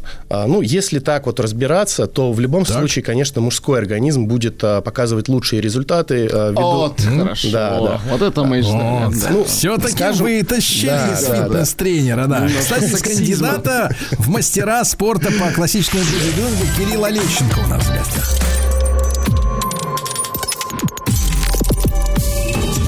Жизнь глазами Жизнь глазами фитнес-тренера. С нами сегодня Кирилл Олещенко, фитнес-тренер, эксперт по, фитнесу высшей категории. Кирилл, еще раз, да, доброе утро. И э, такой, да, такой вопрос. Э, э, с, вашей, э, с вашей точки зрения, если мы берем, э, например, вот среднестатистического мужчину, да, а, есть некая норма вес-рост, да, вот минус 110 там или минус 100. Если человек прокачан, как вы вот, например, да, или, в принципе, как ваш клиент, как говорится, вот, то для него какая формула веса работает нормальная? Потому что мышцы же тоже имеют свою массу, правильно? А, Здесь, да, вы правы. А, На самом деле однозначного ответа на- сегодняшний день нету. То есть, а, ну, из последних, так сказать, конференций, на которых я присутствовал, касаемо вот снижения веса, нутрициологии и так далее, момент именно а, соотношения мышц и жира, он а, в данной, в, данной, в данной ситуации, то есть он пересматривается. А, Пытаются сейчас определить все-таки вот эти границы, но вот утверждения какого-то конкретно на сегодняшний день нет. Кирилл, а вы доверяете вот появившимся в последние десятки лет, в последние сотни лет э, весам э, бытовым, да, которые снабжены электрическими этими пластинами, которые как бы типа через ноги пробивают э, типа человека электрическим током и дают тебе раскадровку, отправляя по Wi-Fi на мобилу, значит, сколько там в тебе жира, костей и прочего барахла. Скажу так, что дружба у меня с ними не состоялась, они меня все время показывают с ожирением. То есть они не могут сосчитать именно состав моего тела а, ну, должным образом, потому что, видимо, в программу вшито изначально обычное тело человека. То есть у меня все-таки спортивный уклон.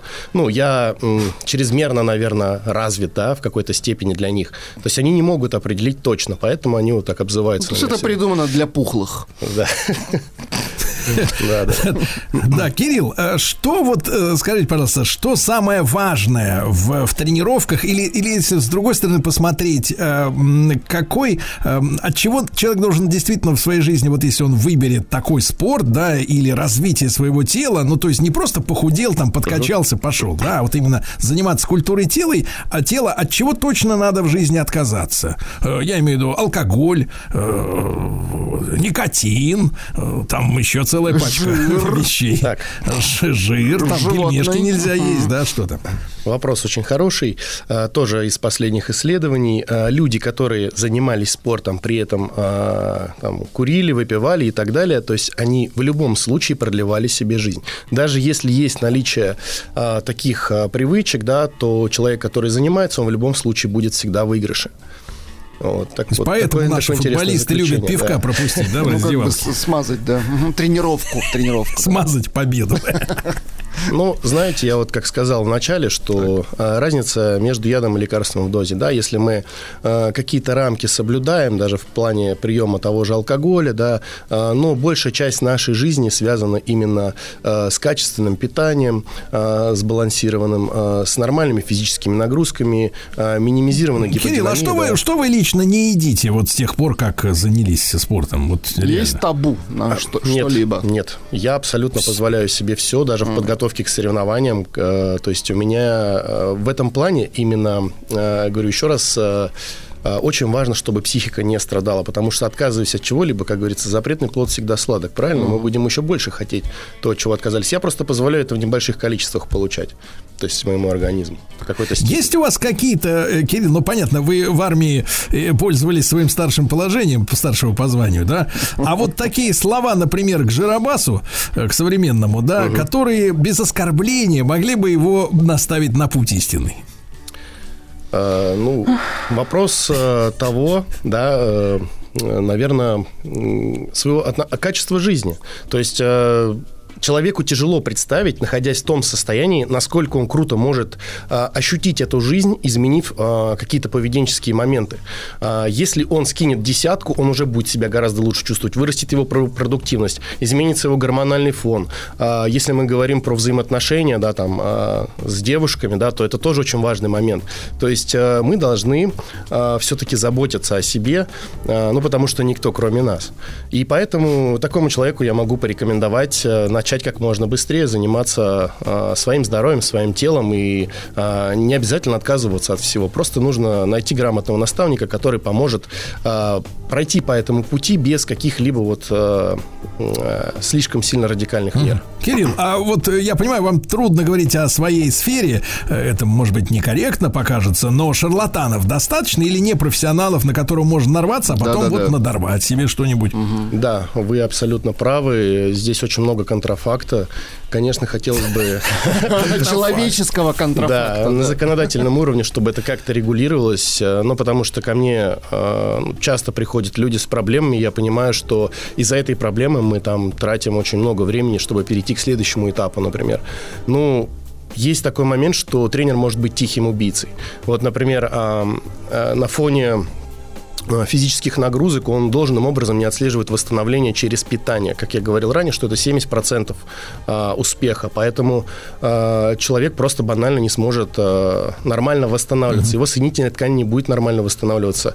То есть недостаточное количество нутриентов приведет к тому, что рано или поздно произойдет травматизм. В лучшем случае отсутствие результатов.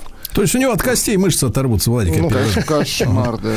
Вот, и, Кирилл, и скажите, пожалуйста, а как вы относитесь вот к увлечению девушек э, бодибилдингом? Я имею в виду не тех, которые там вымазаны в этом кремом этим коричневым и блестят все, и вот, э, так сказать, похожи на мужчин. А вот, в принципе, вот я заметил, женщинам, например, нравится, когда у них икры такие, знаешь, вот волдырястые такие, и вы все в мускулатуре, или, пле- или плечи такие вот, э, такие накачанные. Волдырястые.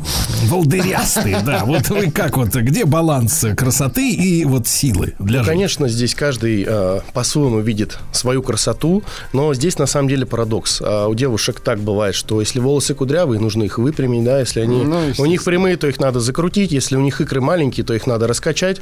А, когда действительно смотришь, а, ну я вот смотрю на своих спортсменок, а, ну, красивое телосложение и так далее, там все развито хорошо, там икры и так далее, вот она начинает придираться к своим икрам. В общем, как ни сделай, все равно будут вот эти моменты в себе, в себе какие-то вот копания и так далее. Да, с мужиками Да, проще, да, Владик? Конечно. Согласен. В любом состоянии Да-да-да. всегда себе нравится. Точно. Э, Кирилл, но много о чем не поговорили, там спортпит, всякие вот эти БАДы, таблетки. Если что, заходите, поговорим еще. Да, да, эта тема важная. Мы с Владиславом Санычем э, всецело за спорт, за здоровье. Правильно, Владислав Ну, Саныч? И за еду, конечно же. Нет, говори так. Да, да, Кирилл Олещенко, фитнес-тренер и кандидат в мастера спорта по классическому бодибилдингу был у нас в гостях. Спасибо большое.